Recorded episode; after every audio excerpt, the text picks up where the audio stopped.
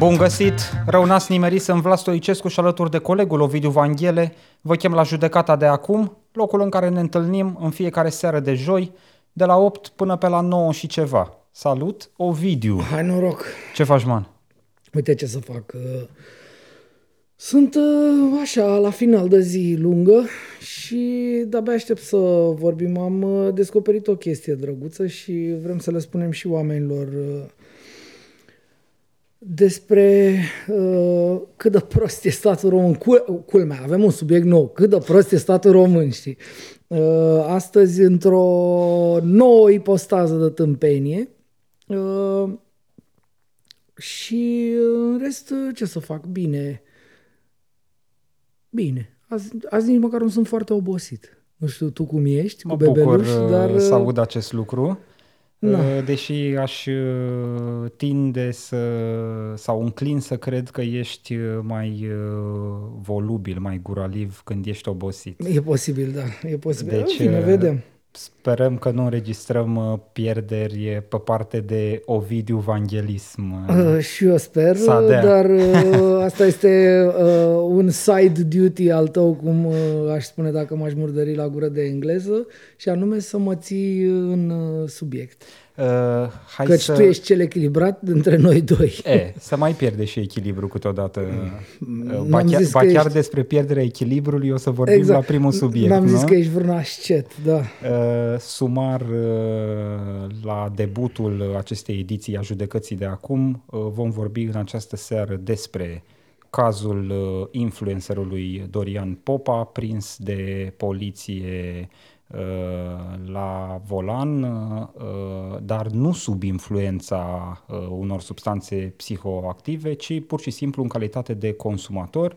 Uh, sigur, o întreagă serie de evenimente ulterioare prinderii lui în trafic ne arată cât de prost e așezat sistemul ăsta de depistare a șoferilor care ar uh, conduce sub influența uh, substanțelor psihoactive, că asta zice legea, de influență, nu de consum. Deci Dorian Popa uh, la primul subiect, nu pentru că e vorba de Dorian Exact, Popa, asta ci voiam să pentru că subliniez. oricare dintre cetățenii români ar putea ajunge în locul lui Dorian Popa. Uh, și cum corect ai spus tu mai devreme, o chestie foarte mișto, că uite bă, ai avut un moment, din, un rent din ăsta stoiceschian, așa, ai zis, uh, uh, futu mama măsii, trebuie să, să întâmple o chestie de asta la un din ăsta foarte mare și foarte vizibil și foarte așa, ca să ne dăm seama cât de idiot este acest sistem, uh, până la urmă, judiciar, penal românesc. Sau Pentru că ca să înceapă lumea să, fie înțele- interesată da, de da, subiect. Da, sau așa, corect. Uh, e importantă chestia asta, uh, încerc să subliniez un pic cu ce ai spus tu. Noi nu vorbim despre cazul lui Dorian Popa aici, noi vorbim despre cazul, uh, un, un posibil caz al lui Popescu, al lui Ionescu, al lui Vasilescu, al lui Vanghele, al lui Stoicescu sau a oricui. Uh, om care alege, cum am mai spus, noi am mai vorbit aici despre povestea asta cu Dorian Popa, numai că acum există o informație care pentru noi, și repet, pentru noi, e m, poate vina noastră că n-am știut la virgulă proceduri de genul ăsta, dar nu- eu unul nu m-am confruntat, eu n-am fost niciodată dus la sânge, de exemplu, că n-am fost niciodată prins uh, machit la volan, iar de alte ale am spus uh, am spus că nu mai Ți-ai am, declinat mi-am competența. declinat competența, m-am, uh, m-am lăsat, ca să zic așa. Da. Da.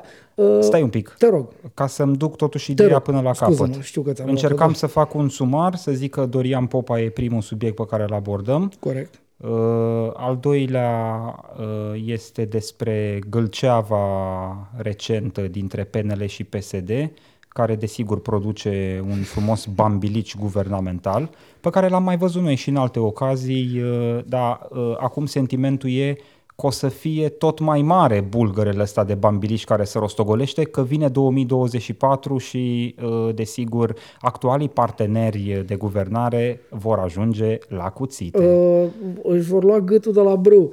Uh, și, Și numărul 3, ca să închei cu asta și îți dau uh, cuvântul, uh, turneu african al președintelui Klaus Iohannis. Zi frumos vacanță, ca să nu creadă lumea că suntem și noi nebuni la cap ca alții, să spunem, hei, președintele este într-o misiune diplomat.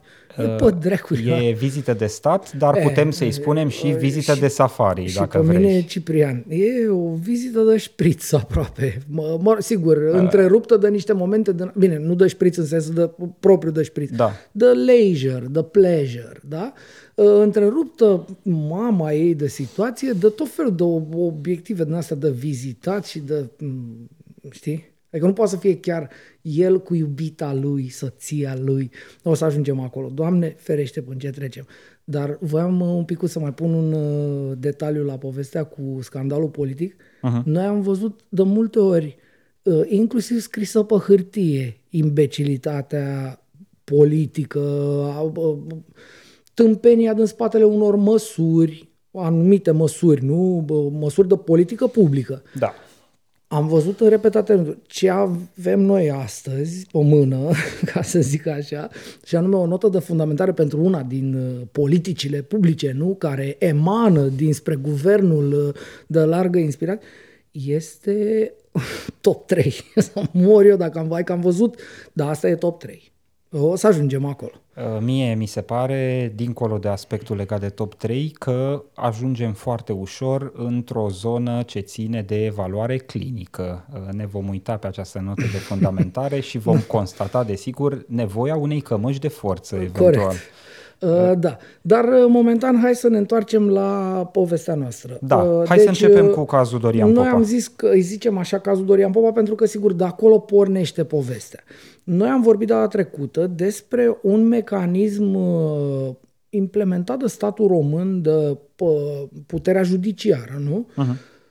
Conform căruia e, uh, infracțiunea de conducere sub influența unor substanțe, alcool sau alte substanțe, uh, devine mai degrabă conducerea după ce cândva ai consumat. Da. Cel puțin în cazul drogurilor, că la uh, alcool ne-am lămurit, să poate măsura, e ca la ai centimetru și pui acolo și de aici până aici e ok, de aici până aici nu mai e ok, zero de fapt nu e uh, zero e ok în România, da. dar ai o bucată în care e na-na, îți ia permisul și te duci acasă o lună de zile sau trei luni, depinde de așa, și după aia, de la un nivel încolo, încep consecințele serioase. Da. La uh, droguri, în special la marihuana, că despre asta e uh, subiectul în cauză, uh, e alb sau negru.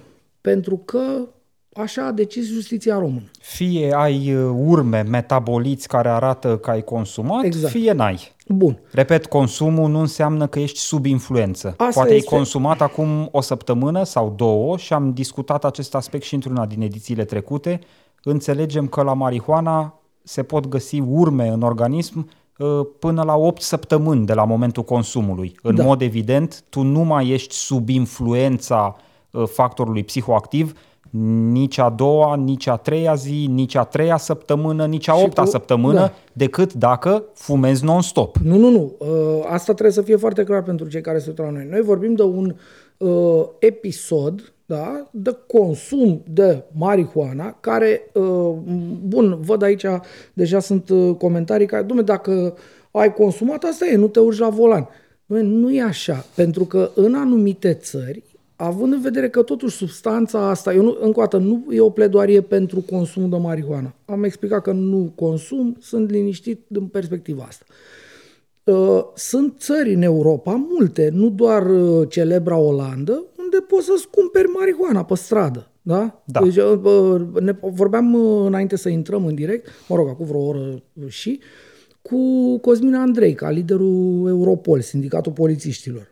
Da, l-am sunat și să-i uh, să solicităm ne, să, câteva lămuriri da, da, ca să fim noi să, mai echipați da, cu informații exact, în podcast. Exact, exact, exact.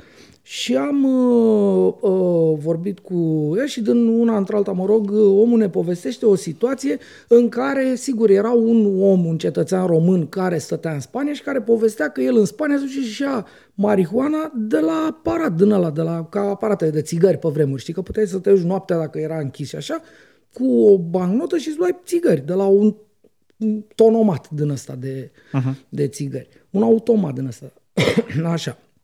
Deci noi vorbim despre un consum episodic. Nu, stai un pic, că n-ai terminat ideea. Cetățeanul respectiv care consuma în Spania da. era interesat dacă poate să conducă în România, da, nu? Da, da, da, exact. Uh, mă rog, n-am vrut să intru să dezvolt chestia asta, am vrut să spun doar că în anumite țări este absolut legal. Uh-huh. Tocmai pentru că bănesc o comunitate medicală, că doar nu sunt niște nebune acolo care să zică, da, domnule, la noi e ok ăsta să te omori cu marihuana, nu? Sunt state sănătoase la minte care consideră că e ok să consumi boschet Ovidiu, recreativ. Dar eu aș da un alt exemplu care e din zona alcoolului. E ca și cum ți s-ar reține permisul pentru că există un test care arată că ai consumat alcool acum o săptămână. Tu da. nu mai ești sub influența alcoolului când te testează poliția, dar simpla existență în organismul tău a unor metaboliți provocați, produși de alcool, ă, te ă, pune în ipostaza de consumator și pentru că ești consumator suferi consecințe de ordin penal. penal. Da. Uh, toate lucrurile... Ăsta e exemplu echivalent. Dacă da. vi se pare normal ca în cazul alcoolului să se aplice asta, deci nu să fii uh, să intri sub incidență penală pentru că ai alcool în tine la momentul testului, adică ești sub influența alcoolului, mm-hmm. da. Uh, ci să ți se ia permisul și să suferi consecințe penale pentru că ai consumat da, în urmă cu Cândva. niște timp. Da.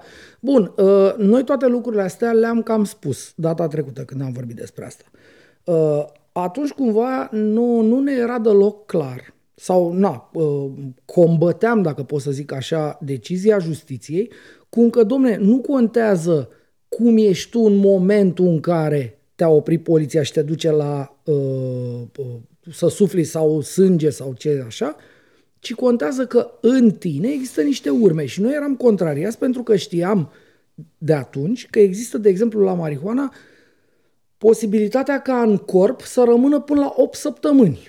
Și atunci, uh, de exemplu, eu am mai spus, eu uh, vinerea mă la șpriț bea.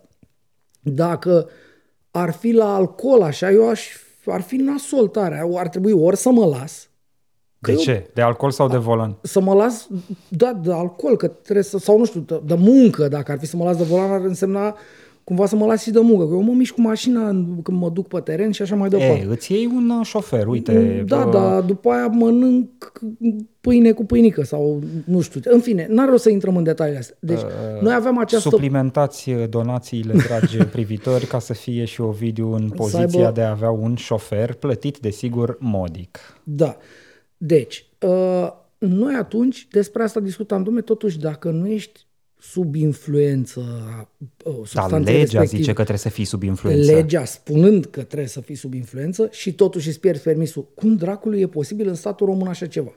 Și am rămas, uh, cum să spun, noi am rămas cu această mm, neînțelegere asupra lucrurilor, da? Lucrurile așa stau. Am arătat atunci o decizie de unificare a jurisprudenței dinspre Curtea Supremă care spune clar, tati, nu contează dacă mai ai uh, semne ale consumului, că ești încă groghi, da. ciugulit, whatever, cum poți să spui în șapte mii de feluri, contează că ai în sânge, chiar dacă tu nu mai ai nimic. Tu, ca, adică șoferul din tine e apt să conducă. Da. da?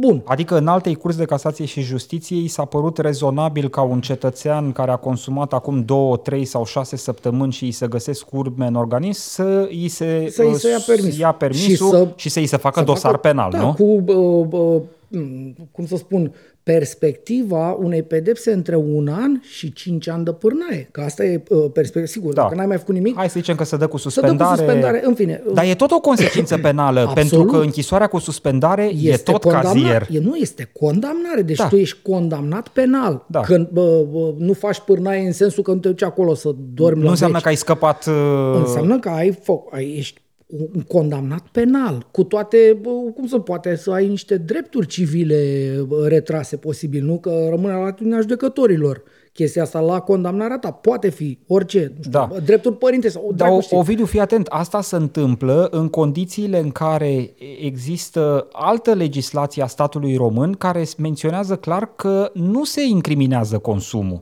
uh, uh, de droguri, se incriminează deținerea de droguri chiar și spre consum propriu.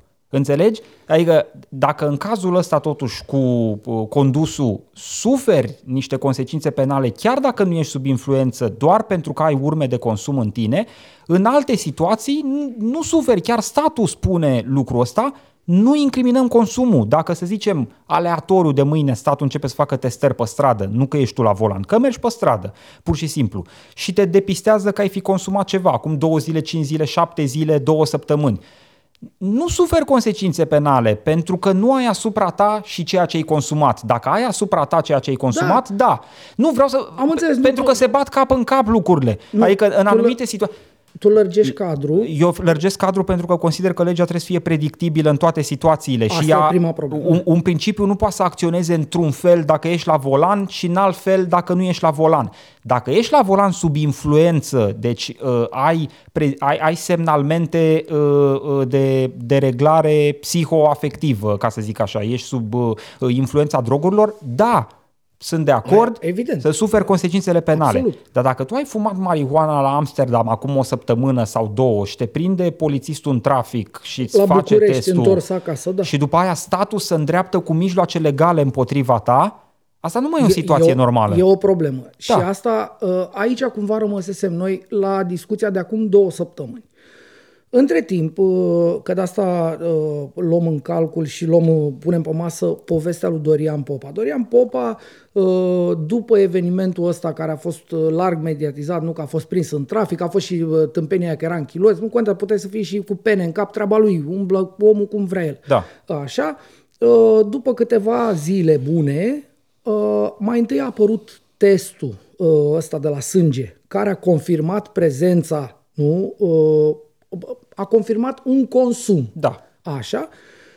Și după aia a ieșit el și a avut uh, o explicație și o, uh, cum să spun, un fel de dare de seamă, un fel de punere de cenușă în cap, așa a înțeles el, e ok. A publicat un video pe video. canalul lui de YouTube în care a explicat situația. E, în această explicare de situație, la care eu m-am uitat, am găsit ceva care mi-a ridicat, mi-a făcut uh, să-mi facă, a făcut să-mi facă ochi, așa ca la melc.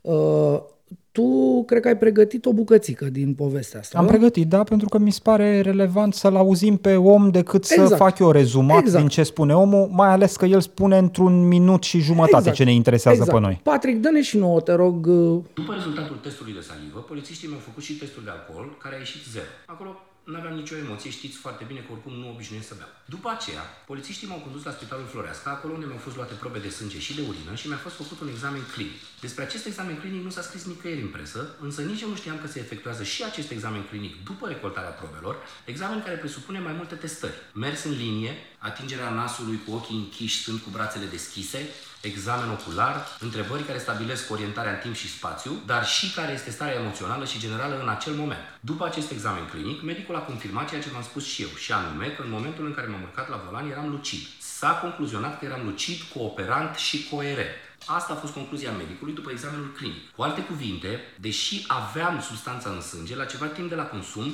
eram lucid la volan. Nu mă scuz, dar e un diferențiator important, aș spune eu, care n-a fost dat pe surse nicăieri. O chestie interesantă în legea română este următoarea. Proba de salivă dată de aparatul drag test nu constituie de sine stătătoare o probă. Așadar, dacă alegi să refuzi drag testul, din vari motive, nu știu, poate n-ai încredere în aparat sau uh, zic, așa ca o mică paranteză, au fost multe cazuri în care aparatul a dat rezultate fals pozitive. Nu și în cazul meu, dar au fost. În fine, revenim. Dacă refuzi testarea, dar ești de acord să ți se recolteze probe de sânge și de urină și te supui examenului clinic, dacă medicul te declară apt la examen, pleci acasă cu mașina, la volan, cu permisul în buzunar. Mai mult de atât, nimeni nu te poate acuza de nimic până la sosirea probelor de urină și sânge, al căror rezultat este cel care de fapt decide dacă ai avut sau nu substanța în organism când erai la volan. Eu am ales să nu merg pe burtă și să cooperez exact așa cum mi-a fost cerut. Puteam să refuz testul și probabil nu s-ar fi aflat de incident decât la sosirea analizelor, însă vă mărturisesc, cuvântul meu de onoare la aveți. Din secunda în care am fost oprit, am înțeles pe deplin ce gafă uriașă am făcut. Ok. Ok. uh, Omul își pune cenușă în cap, Da. uh, e, domne, este treaba lui să fie omul sănătos, uh, vrea să scape de problemă. Da, Uh, am înțeles asta. Uh, întreagă fie spus, uh, uh, eu am obținut numărul lui de telefon, l-am sunat, nu mi-a răspuns, uh, i-am dat un mesaj pe WhatsApp în care am spus cine suntem, ce vrem.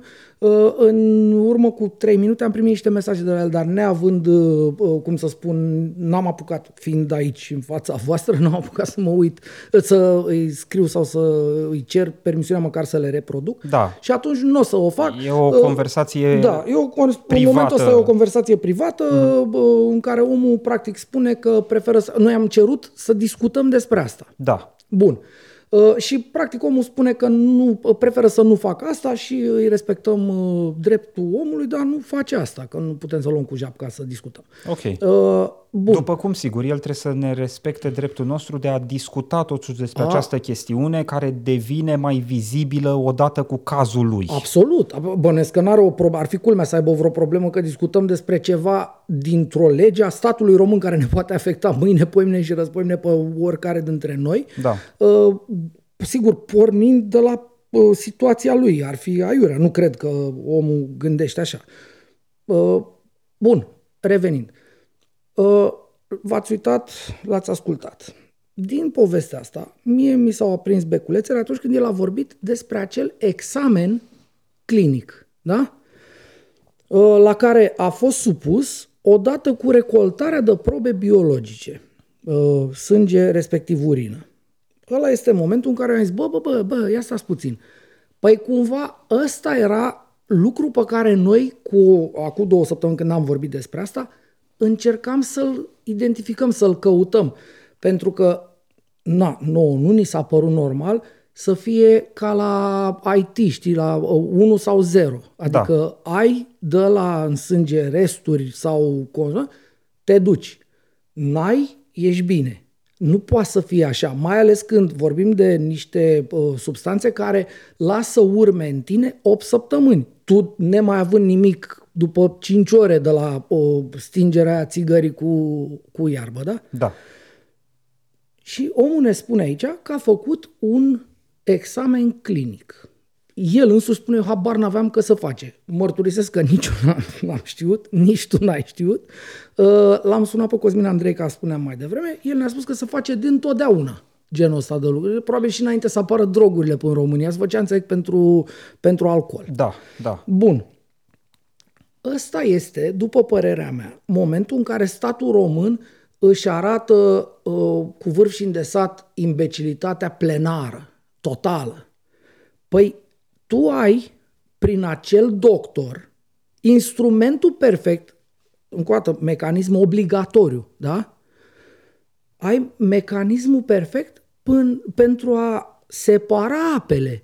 Și anume, în cazul, nu avem niciun motiv să nu-l credem pe omul ăsta când spune, domne, examenul meu a fost ok, eu am trecut examenul ăla. Uh-huh. Da? Adică nu avem o hârtie care să spună, nu domne, era blană pe jos și asta. Avem spusele lui bănesc că dacă ar fi mințit, ar fi și poliția. Nu, domne, uite, era blană, dormea, da. a pus cu capul pe masă la doctor acolo. Neavând asta, avem tot, toate motivele să-l credem pe om. Și atunci noi avem instrumentul, și anume medicul ăla, care făcându-ți un test, poate să spună dacă tu ești sub influență sau ești doar, cum să spun, uh, ai urme de un consum mai vechi, care, ale, cărei, ale cărui, uh, cum să spun, consecințe nu se mai manifestă în tine. Uh-huh. Nu? Da. Păi și atunci înseamnă că statul român e prost rău.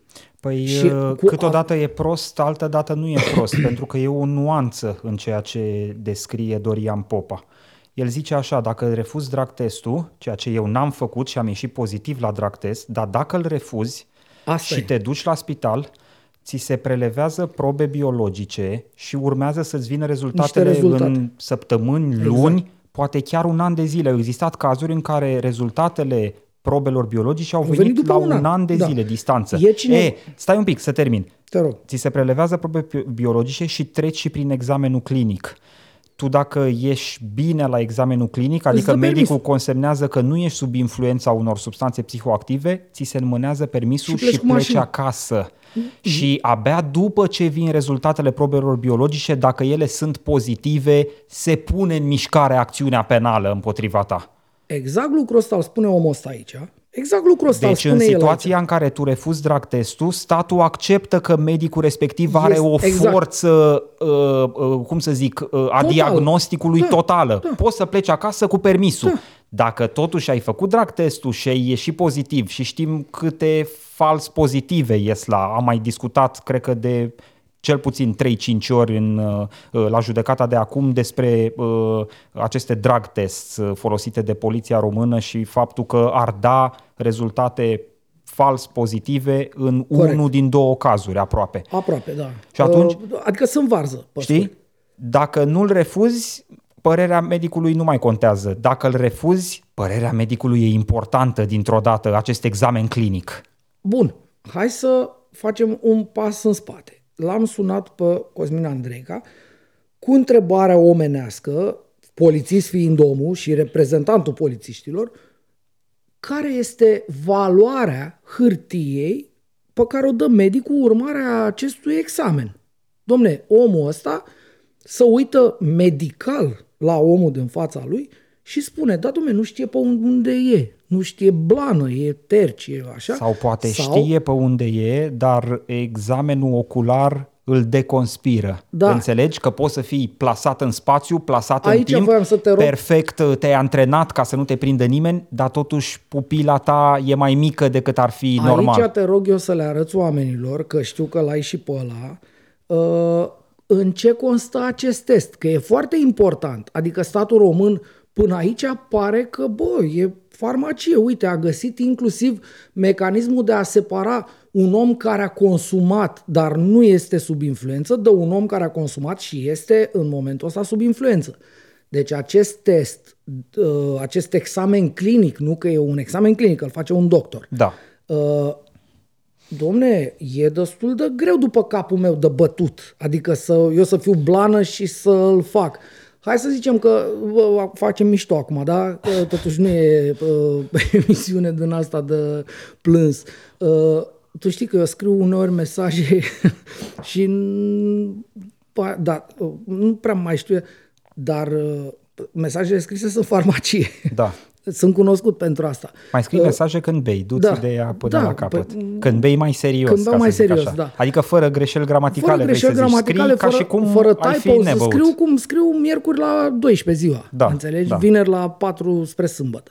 Vineri spre sâmbătă la 4, da? Dar Bun. totuși ești sub influență. Dar sunt sub influență rău. Dar testul ăsta, eu nu- nu l-aș păcăli, pentru că are mult mai multe, uh, așa, pe lângă, uh, uh, Dorian Popa spune acolo inclusiv o chestie din asta, că pui uh, să-ți atingi nasul cu uh, degetele, să uh, stai, e partea fizică, dacă vreți, seamănă cu ce am văzut noi pe filme, când polițistul care oprește șoferul care, nu știu, îi se pare lui că a făcut ceva în trafic sau așa. mers în zigzag, A da. mers, mers în zigzag sau așa.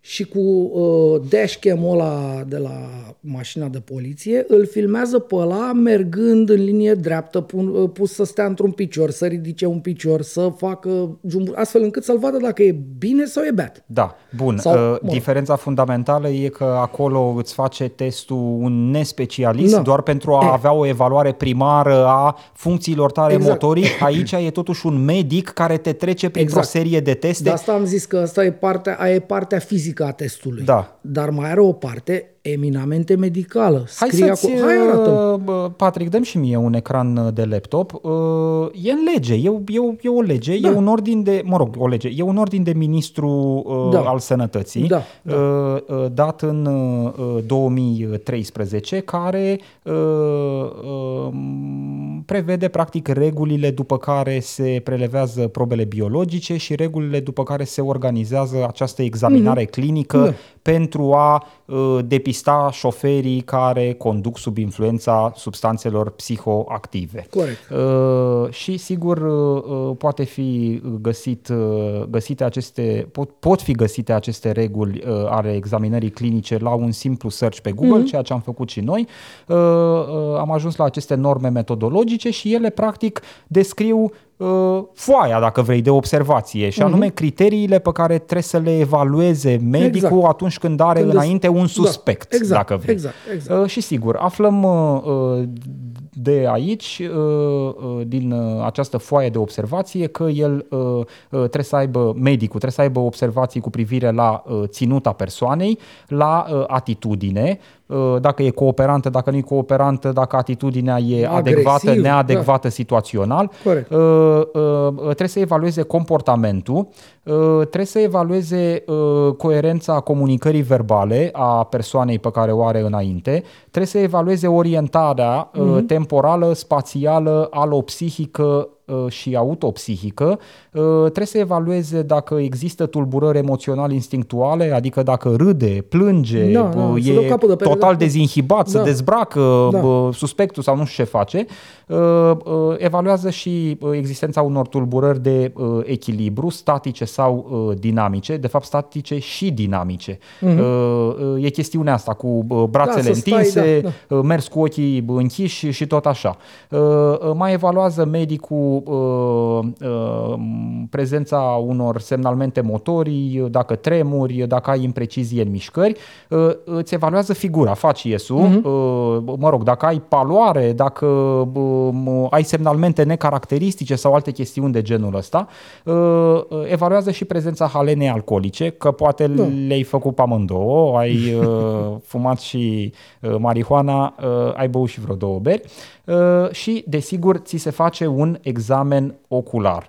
Uh, și aici sunt mai multe criterii pe care le fixează norma uh, metodologică. Uh, n-are sens să trecem prin toate. Ideea e că oricât de antrenat ai fi din punctul meu de vedere, da, da. nu prea poți să păcălești examenul ăsta ocular. Da. Decât dacă ai un metabolism extraordinar și pur și simplu n-ai semnalmente oculare care să te dea, care să te dea de gol. Da, în, adică ești extraterestru exact. sau ce se întâmplă cu da. tine? Da. Bun.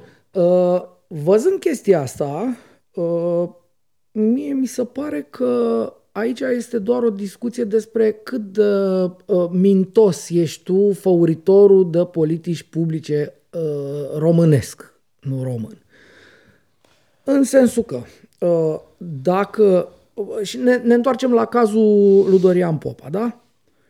El a suflat în uh, tinichelele alea care sunt varză, am stabilit asta în drag deja, drag testul pește, da? Uh-huh. Care dau unul din trei aiurea, în fine, unul din trei, am mai vorbit despre asta. Da. Uh, după care s-a dus la sânge. Și de la sânge, după ce a dat sânge, pentru că a suflat în ăla, Deși a trecut acest examen clinic și la sfârșitul lui doctorul spune acolo că e ok, are toate alea la el și practic spune în substrat poate să conducă mașina, el a plecat fără permis pentru că a suflat în ăla. Dacă nu sufla în ăla, îi dădea permisul să plece. Da. Deci, această procedură contează enorm dacă nu sufli în ăla. Am zis asta, Ai da. zis asta tu. Da. Dacă sufli în ăla, nu mai contează deloc. Da. Uh, ră, partea asta, asta e lămurită. Mai e ceva. Dacă tu treci acel test, cazul lui, uh, chiar el a vorbit despre un caz ipotetic în care n-ar fi suflat în ăla. Îi ia sânge și până îi vin rezultatele, el pleacă și conduce. Urmarea deciziei medicului, da? Am stabilit și asta. Păi eu te întreb pe tine, omenește, cum dracului este posibil ca după ce vin rezultatele de la sânge, poate după un an, cum ai spus tu, situații, tu să te duci să dai permisul. Păi dacă un doctor în seara aia a spus că nu erai sub influență și fapta ta să numește condus sub influență, ori el nu era sub influență, că a spus un doctor că nu e sub influență. De ce să te duci să dai permisul și să-ți ia după aia cai de la bicicletă ce-ți mai face? Pentru că ai spus tu mai devreme că în alta curte de casație și justiție din România a dat această interpretare uh, se întrunesc elementele constitutive ale uh, infracțiunii dacă se depistează urme de consum în tine. Deci, de fapt, articolul legal, deși scrie negru pe alb sub influență, e de fapt consum. Da. În practică, așa se întâmplă. Da. În lege scrie trebuie să fii sub influența substanței psihoactive, în practică se verifică dacă ai consumat. Ai consumat. Cândva, acum O săptămână, o oră, o, o lună, șapte, da. uh, uh, o zi, două zile, trei săptămâni. Uh, bun, și acum noi când am uh, întrebat, l-am întrebat de exemplu pe Cosmin Andrei, ca el a spus câteva lucruri. Domne, nu merge uh, să faci chestia asta, că poate să umblă la doctori. Înțelegi? Adică, nu știu, vine unul care într-un oraș mic îl știe pe doctor cu tare și îi dă permisul da, și... nu te supăra, examinarea clinică se întâmplă de față cu polițistul. Unu. Doi la mână e 2023. Poți să pui niște camere, cum e, de exemplu, la audierile de martori de la procuratură uh-huh. sau la poliție. Da. Eu când am dat uh, declarație ca autorul textelor cu centrele din uh, voluntari, azilele groaze, cum le-a zis presa, da, audierea mea a fost înregistrată. Mi-a zis omul, polițistul, domnule, uite, o să dăm drumul la astea, e, suntem on the record, gen. Uh-huh. Poți să faci același lucru și eu nu cred că o să poată să facă doctorul uh, lai lai cu ăla de gât pe acolo, ăla fiind bucăți și să scrie după aia, da, domne, ești bine. Că să duce la pușcărie. Sigur, ar putea să se întâmple, da. nu? Dar noi nu încercăm să normăm extremele de nebuni. Că tot uh, Cosmin ne amintea de cazul ăla cu o asistentă de la nu știu unde care picura cu pipeta apă în uh, probele de sânge de la oameni cu alcool mm. ca să diminueze alcoolemia. Și că așa s-ar putea diminua. Eu nu mă pricep. Da, dar te întreb eu, uh, polițistul nu, care încerc... mă oprește în trafic poate fi șpăguit ca să nu mă testeze? Asta e alt uh, extremă, sper, uh, pe care nu prea poți să o normezi. Altfel decât să spui, dume, dacă ei șpagă de la la ca să nu iei adică permisul, te duci la pușcărie. E, e ca și cum aș zice, hai să eliminăm uh, uh, testele de alcool că poți să dai șpagă polițistului ca să nu te testeze. Da, e, e stupid încă o dată. Deci există, man, e simplu. Dacă acest mecanism pe care îl descrie omul și pe care noi, aflând despre el de la el, îl căutăm și îl vedem că există și Cosmin ne confirmă că există de când lumea, acest mecanism, trebuie să-i dai acestui mecanism puterea pe care ar trebui să o aibă și anume, dume, e under the influence sau nu este under the influence, așa cum spune textul de lege. Da. De ce nu-i dăm, nu știu. Pentru mine rămâne o enigmă, dar în același timp am rezolvat enigma aia mare, că noi ne gândeam, bă, cum dracului, până la urmă și ăștia statul, cum dracu să facă mă și statul ăsta? Că până Știi la urmă el nu poate să testeze uh, nu știu ce compus și ce nu știu ce. El vede dacă ai consumat și el consideră că automat dacă ai consumat ești under the influence. Chiar dacă uh, logic nu mai ești, da. cel puțin de la marihuana. Că știe toată lumea care fumează marihuana. Că Ovidiu, după stai 5 un pic, ore... îți dau eu un răspuns parțial, uh, care începe cu menționarea numelui Lucian Bode.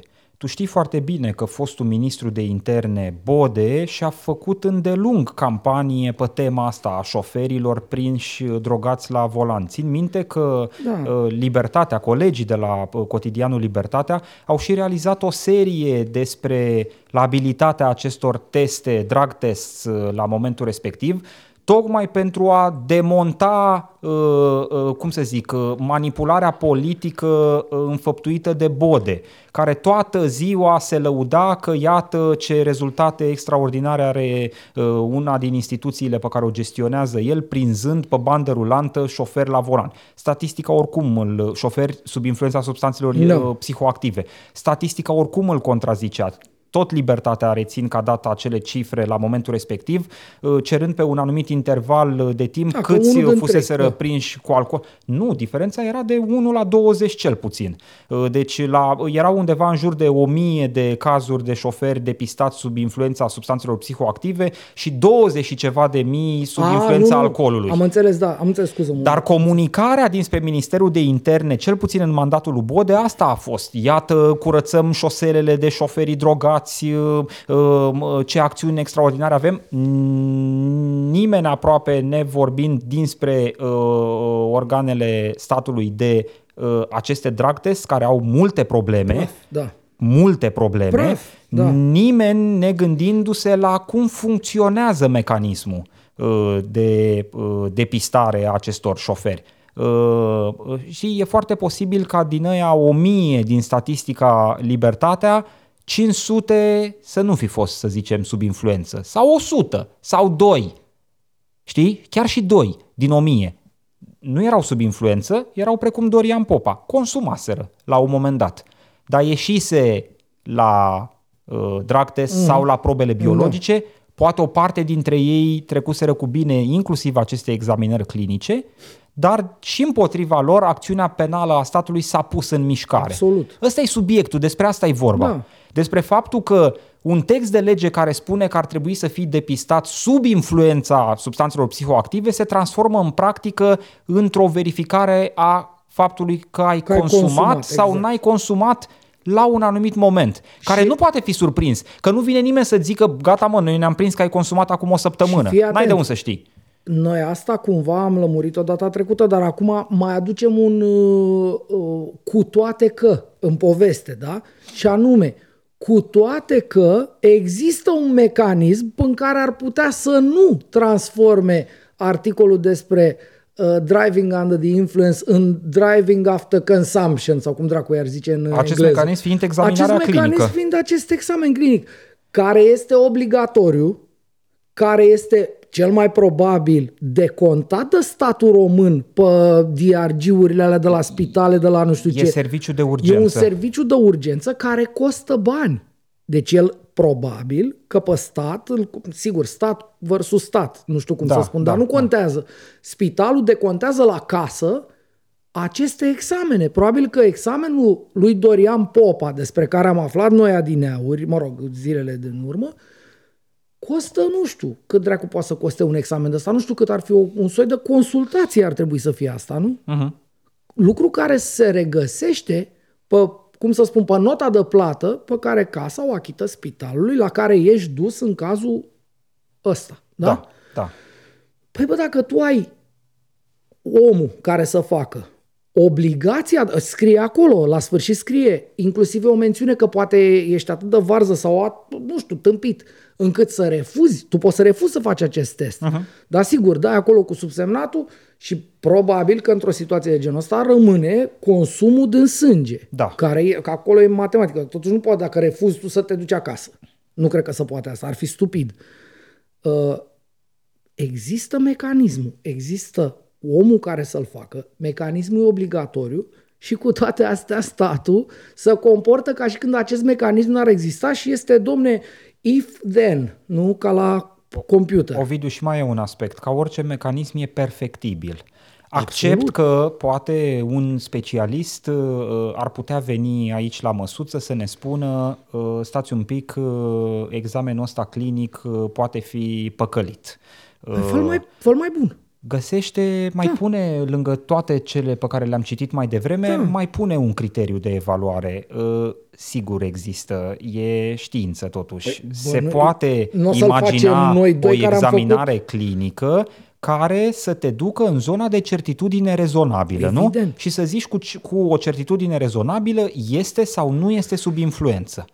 Deci, uh, înțeleg, uh, după ce am vorbit și cu Cosmin, am mai vorbit cu cineva, cu un medic, care mi-a spus o chestie interesantă despre ăsta, despre m, textul ăsta din care ai citit tu. Ăla e un raport, așa arată. Da. E practic, uh, uh, cum să spun, model de raport pentru examenul ăsta. Uh-huh. Da? La sfârșit acolo el nu scrie poate, domne, să conducă, dă drumul să plece. Pentru că medicii au zis, păi stați domne puțin, că dacă eu îi dau că poate să conducă, conform evaluării mele, și el pleacă de la spital și intră într-un stâlp și moare, sau omoară pe altul. Uh-huh. Păi stați domne, sunteți nebun la cap.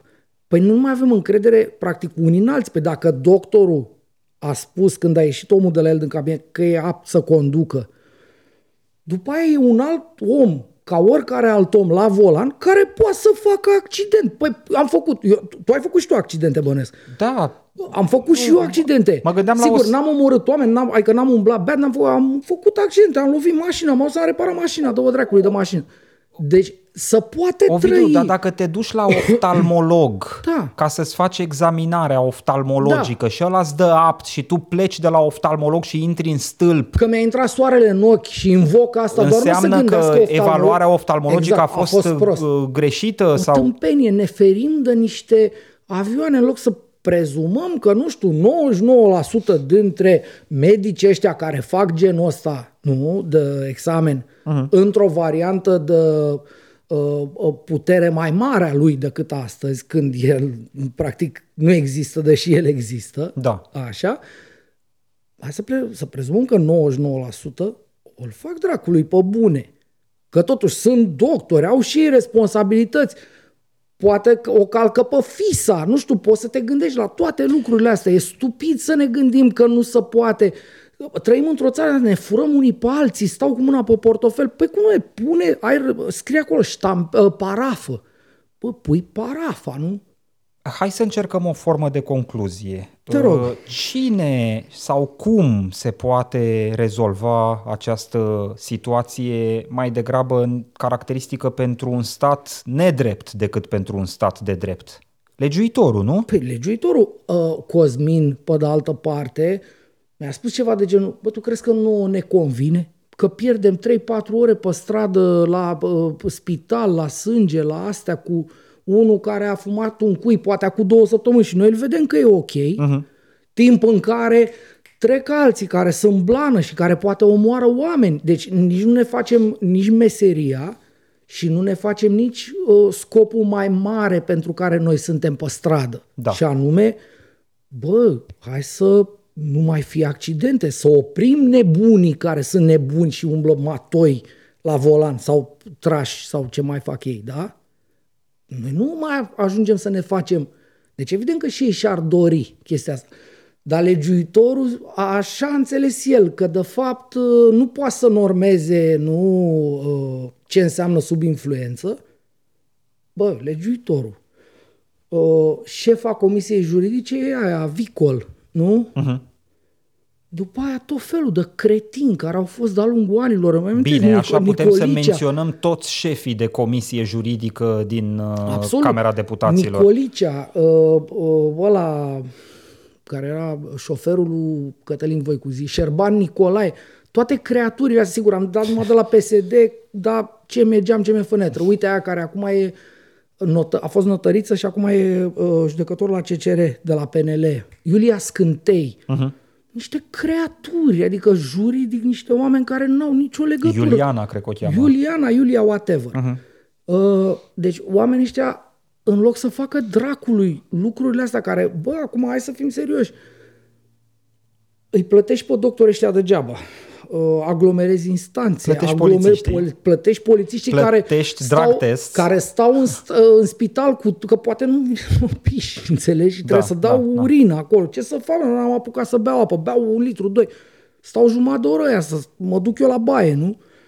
Plătești, plătești, plătești, timp în care în alte părți se pot întâmpla mult mai multe lucruri, în loc să îi dai dreptul acelui medic, un soi de drept, cum să spun, de decizie, mai ales că în situația inversă, și revin obsesiv cu toate că mă repet poate a treia oară spun asta, păi dacă n-am suflat în ăla, eu dacă sunt compus și ok, plec cu mașina. Uh-huh. Cum a spus și omul ăsta în uh, filmulețul lui și cum ne-a convins, ne-a uh, confirmat, pardon, că așa e însuși Cosmin Andreica, sindicatul Europol al polițiștilor. Da. Care umblă cu procedurile astea, nu?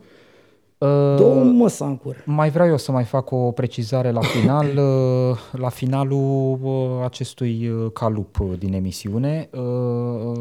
Pentru cei pasionați de abordări și argumentări juridice, există un articol publicat chiar astăzi pe site-ul juridice.ro care mai găzduiește dezbateri pe diferite da, chestiuni de da. drept.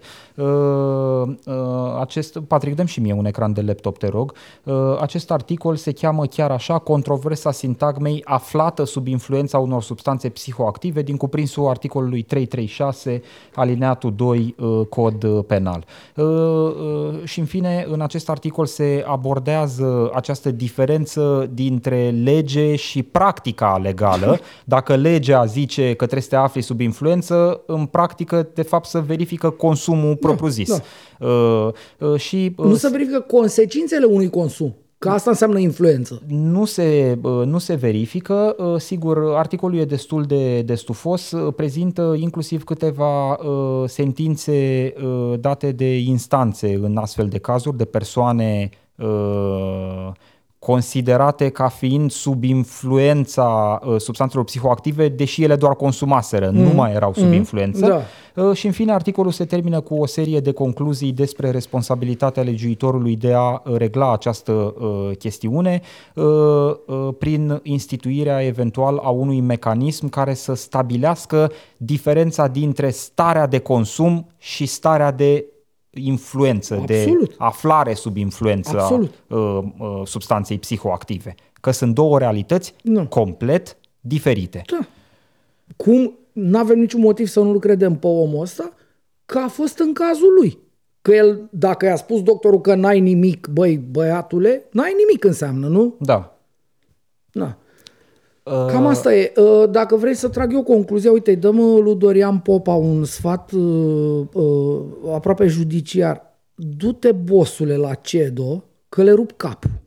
Cu orice soluție ar veni ei în instanța românească, probabil că nu o să-i dea cu pușcărie, să execute pușcărie. Uh-huh.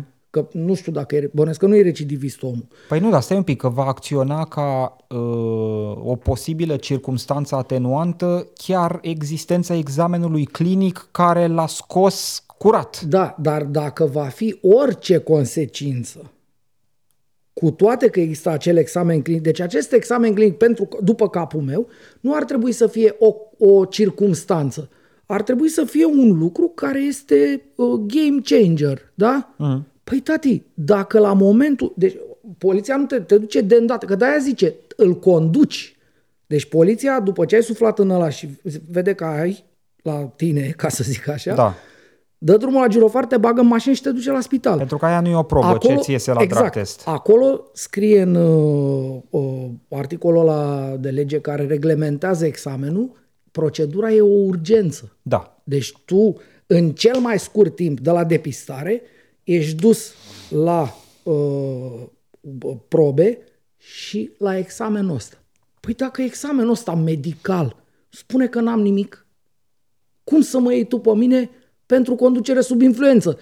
Dacă nu sunt sub influență, n-ai pentru ce să mă iei, că e ca și cum ai luat pe mine când plec de aici de seară. Uh-huh. Că n-am băut, n-am fumat, mă duc acasă. Lucrurile sunt clare. Da. Uh, am sentimentul, cumva știi, că nu le facem noi neapărat mai clare doar pentru că le repetăm și a treia da. și a cincea Fair oară. Ele sunt clare din punctul da. ăsta de da. vedere. Da. Cred că e logic totuși că lucrurile sunt așezate greșit uh, uh, și repet, dacă dintr-un eșantion de 10, 50 sau 100 de oameni chiar și unul e în situația de a fi luat doar pentru că a consumat, nu pentru că e sub influență, Corect.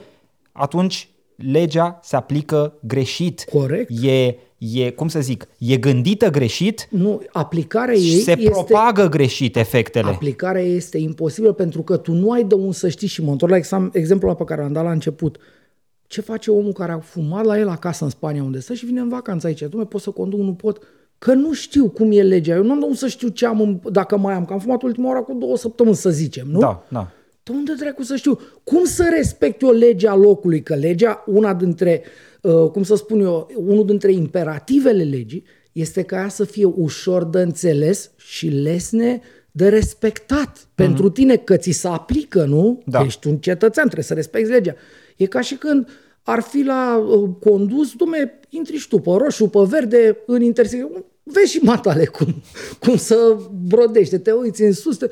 cum trec, ce e asta? Pe de să știu eu dacă mai am? Repet, nu poate fi aplicată legea asta. Iar pe acest criteriu, eu cred că omul ăsta câștigă la CEDO de pe scaun. Și având în vedere notorietatea lui, eu aș face chestia asta, pentru că ar face un bine unei societăți în care o lege să aplică tâmpește.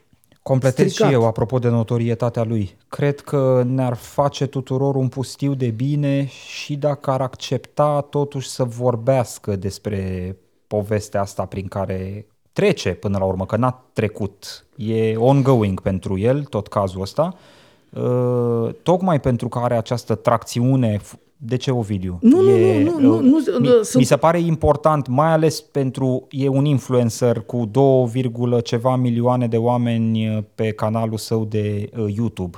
Uh, În de momentul, acord. în momentul în care se trezește într-o situație care nu e doar neplăcută, ci greșită din punct de vedere, cum să zic, uh, Al- legal. Al, exact, al statului, adică pentru toți e nasol, nu e ceva ce se întâmplă lui și ba, ei, atunci lasă că el mă are descurc. puterea să facă vizibilă problema respectivă da. pentru publicul lui foarte numeros și mai departe chiar pentru toată societatea într-un fel. Da, domne, Noi, eu- din păcate, trăim în această societate primitivă, din punctul meu de vedere, în care e nevoie ca persoanele importante cumva să semnaleze o neregulă Da, sau alta, da. sau neregula cumva devine uh, imperativ de rezolvat că a trecut gigel important prin cazna respectivă.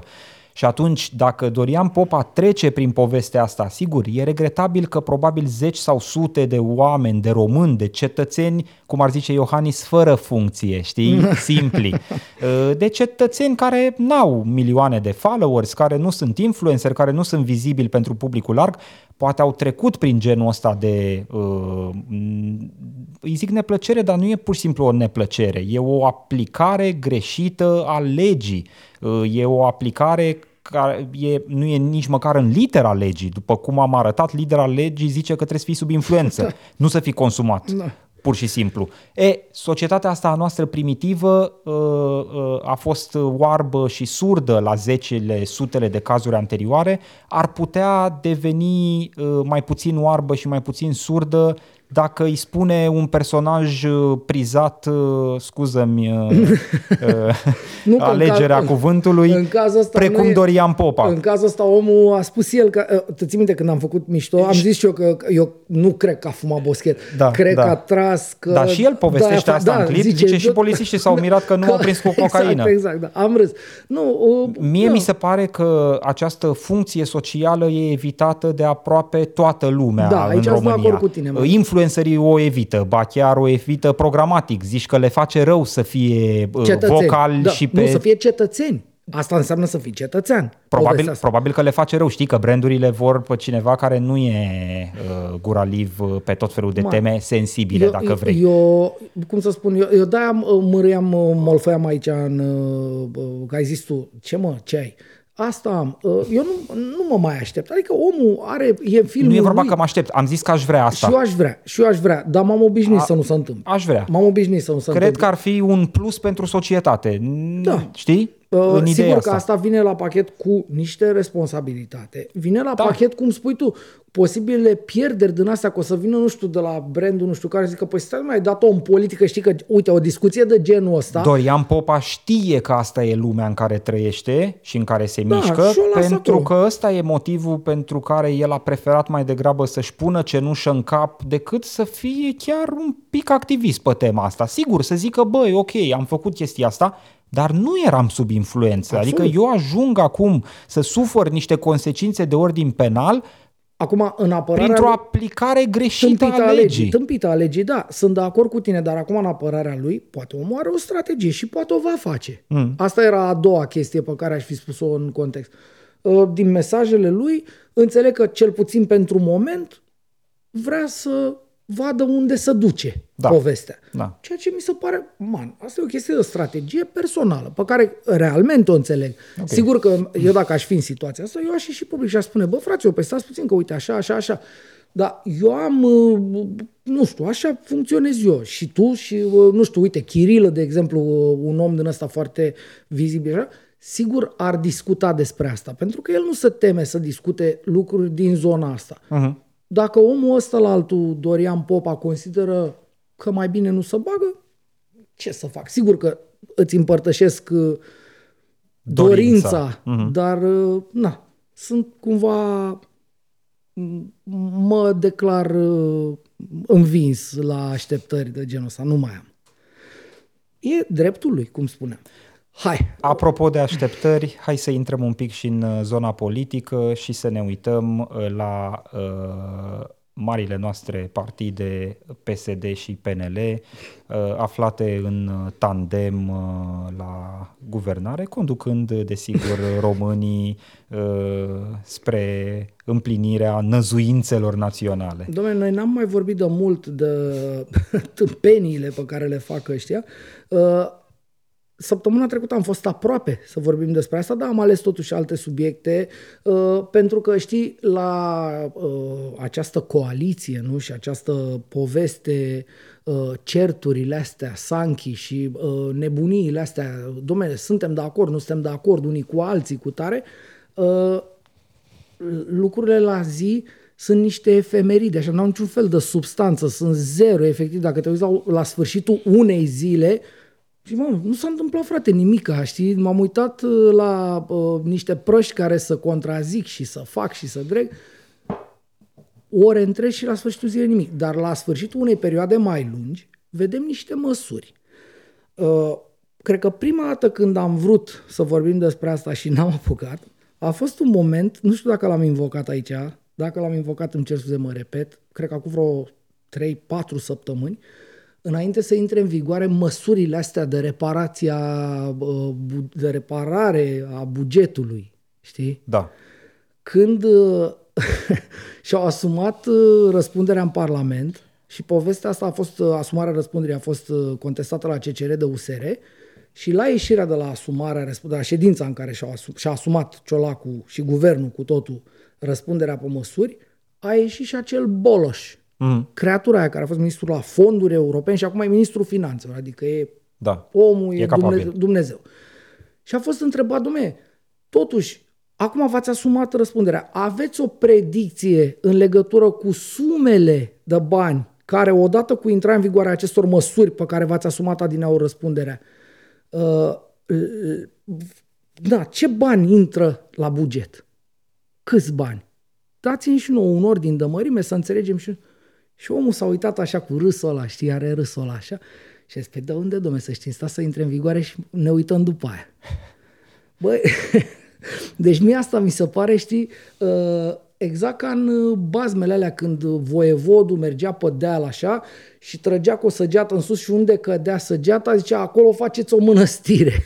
Da. unde nu contează ce mănăstire? Din ce o facem? Cât costă? Câte camere are mănăstirea? Să înțeleg? Dar ei în calcul de... ipoteza că Boloș a făcut un joc politic? Nu, eu nu mai... Boloș e de la PNL. E susținut, deci că e tehnocrat Boloș, era să scap alea de mână pe e... casă când am auzit, că nu este uh, membru PNL, da. sigur, e susținut de PNL. E dinspre e un, PNL, un, da? El e de la Bor, este și un pop. acum, uh, apărând aceste tensiuni extraordinare între PNL și PSD, poate Boloș e folosit uh, ca săgeată în bătălia asta, adică dă un mesaj care în ultimă instanță se răsfrânge negativ asupra lui Ciolacu, nu? Eu nu, mă, eu, nu adică, mă gândesc, eu nu mă gândesc atât de departe pentru că l-am tu văzut știi că o... Boloș face parte din guvernul Ciolacu și dacă el iese și zice stai domnule, întâi să o aplicăm și după aia vedem noi, vom găsi surse uh, ma... și după aia te gândești și zici mamă, Ciolacu e dezastru. Păi nu, dar hai să spun bine. Ceea hai. ce sigur, e perfect adevărat, e perfect adevărat. și una și cealaltă exact. sunt uh, uh, adevărate. Dar uh, eu nu cred că s-a, adică nu m-aș duce atât de departe cu strategia, că oamenii nu sunt capabili de asemenea strategie. Uh, mai trece niște timp și apare zavera asta cu cash Da? Da. Am văzut, domne, nu se mai poate cu cash este nenorocire, fură lumea pe capete și să dau șpăgi și să fac, inclusiv PSD zicea, uite, domne, pe, pe buzatul, înțelegi, care avea un porbagaj Îl de dădeau cash. un gât pe lor, nu? Păi da, că ne-am lepădat. Da. Până acum două luni sau când l-au prins dorobanții pe ăla cu porbagajul de bani, era, domne, domnul Buzatu, era pe la televizor, era un creier, era un uh, strateg al partidului, nu? Uh-huh. L-au prins, domne, un animal, nu discutăm, nu se poate așa ceva. Da, uh, bun, știi, că uh, povestea asta cu limitarea plăților cash a venit dinspre PSD. Uh, sigur, PNL n-a fost foarte vocal la început, uh, l-au lăsat inclusiv pe Ciolacu să promoveze măsura da. vreo două, trei săptămâni, După care, sigur, probabil și cei de la PNL, văzând reacțiile dinspre societate și ei oricum cred foarte mult în ce văd pe la televizor. Deci dacă au strigat vreo doi pe la televizor, ei au zis asta e realitatea Da, în da, societate, trebuie neapărat cumva să ne poziționăm. Și a, a- la momentul respectiv PNL-ul a devenit vocal, domnule, trebuie reevaluată măsura, trebuie să ne gândim și Ciolacu s-a mai ținut vreo săptămână, două pe poziții, zicând "Ă, asta e măsura noastră. Știi că era povestea aia, am și râs în emisiune ă, cu ă, să fim ordonați. Da, da, da. Uh, da. Avea bă, Ciolacu, a avut el o perioadă acum vreo două săptămâni când pe oriunde ieșea zicea, domnule, ordine și disciplină să fim ordonați și asta cu cheșul e una din măsuri să La- limităm plățile cheș și e o măsură bună și avem nevoie de ea pentru că e multă evaziune fiscală. Absolut, da. Adică omul cumva venea cu o justificare în Venea cu- sensul ăsta. venea cu o justificare. Vreau să zic că te-ai fi așteptat să țină de politica publică pe care încerca să o implementeze, nu? Părea înfipt pe picioare la un moment dat. Să certa și cu PNL-ul pe tema asta. Le arăta nana și cetățenilor lăsați cu plățile cash, trebuie să fim ordonați, avem Da. probleme cu evaziunea fiscală, hai toți copiii la scara lor. Vezi, fie în toate prostiile astea, aia cu banii, cu uh, repararea bugetului, a fost tot, uh, în Parlament atunci aici ceva de genul, s-a terminat cu șmecheria și iese ăla din sală și îl întreabă oamenii, dom'le, hai acum, gata, au trecut măsurile. Spuneți-mi și nouă, care vor fi avantajele, nu care e câștigul, mm. urmarea acestor măsuri? Și nu știu, domne, vedem după. Asta cu cash la fel, uh, gata, s-a terminat, aia să fim ordonați intră chestia aia în vigoare, că a intrat în vigoare câteva zile, da? da? Da. După care, Dar avea termene prorogate, adică ea intrase în vigoare, dar aplicarea efectivă era pe Da, niște pentru că- paliere, în fine. da, era cu cash and carry, că aveau mai mult, că veneau oamenii aia care au magazine de alea sătești, iau de la metro cu 5 lei și vând cu 6 berea sau Nu, ceva. dar e, măsurile urmau să Da, intre da. în efect uh, uh, eșalonat, dacă vrei. Uh, Da, uh, da, da, da, da. Adică unele dintre ele intrau inclusiv în 2025 sau ceva de genul ăsta. Da, uh, oricum, au intrat în vigoare, Da, înțelegi? Și da. lumea a luat foc și după aia au dat uh, renunțarea, nu bă, un fel de, cum frumos să spune la braza, pune unde a fost, înțelegi? Uh, și o prietenă de-a mea, o colegă de-a mea jurnalist, uh, mi-a atras atenția asupra acestei frumoase uh, uh, note de fundamentare pentru retragere. Mhm, Și o să te rog să o arăți oamenilor O arăt, o arăt, Uh, da. Nu știu, aveți grijă, nu știu, stați jos sau ceva așa. Băi, este incredibil.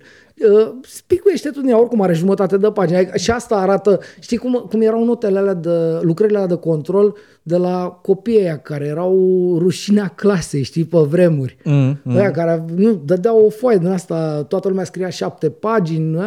și eu am fost în vreo câteva rânduri în situația asta, de-aia știu, aveam și eu un, două paragrafe, știi, spre Da. trei, așa. Da. Uh, Deci Hai asta e să-ți, notă de uh, fundamentare. Să-ți citesc, Te rog. că, că știu că îți place uh, uh, această notă de fundamentare care sigur uh, pune în evidență cum nu se poate mai bine imbecilitatea uh, guvernării Marcel Ciolacu, că mie îmi place să personalizez lucrurile în Cu general. Boloș la finanțe, Cu eu Boloș acolo la vreau finanțe, să... da. Uh, Reamintesc că vorbim de ordonanța guvernamentală care anula uh, limitarea plăților uh, cash și zic uh, oamenii aici pentru a justifica această anulare. Da. Uh, Prima dată au venit cu măsura dură, după care au anulat măsura dură și sigur trebuiau să justifice de ce Absolut. se întâmplă asta. Și zic ei așa frumos aici la început, măsura de diminuare a plafoanelor până la care numerarul poate fi utilizat a fost adoptată în contextul necesității de combatere a fenomenului tot mai acut de evaziune fiscală, ținând seama inclusiv de faptul că în ultimul proces de evaluare Moneyval a fost evidențiat faptul că economia României este bazată pe numerar, iar dimensiunea economiei subterane este de aproximativ 30% din PIB, utilizarea numerarului fiind principala metodă de spălare a banilor la nivel național. Deci de ce aici- aici zic, de ce era așa De ce bună, era bună? asta pe care o anulează? Da.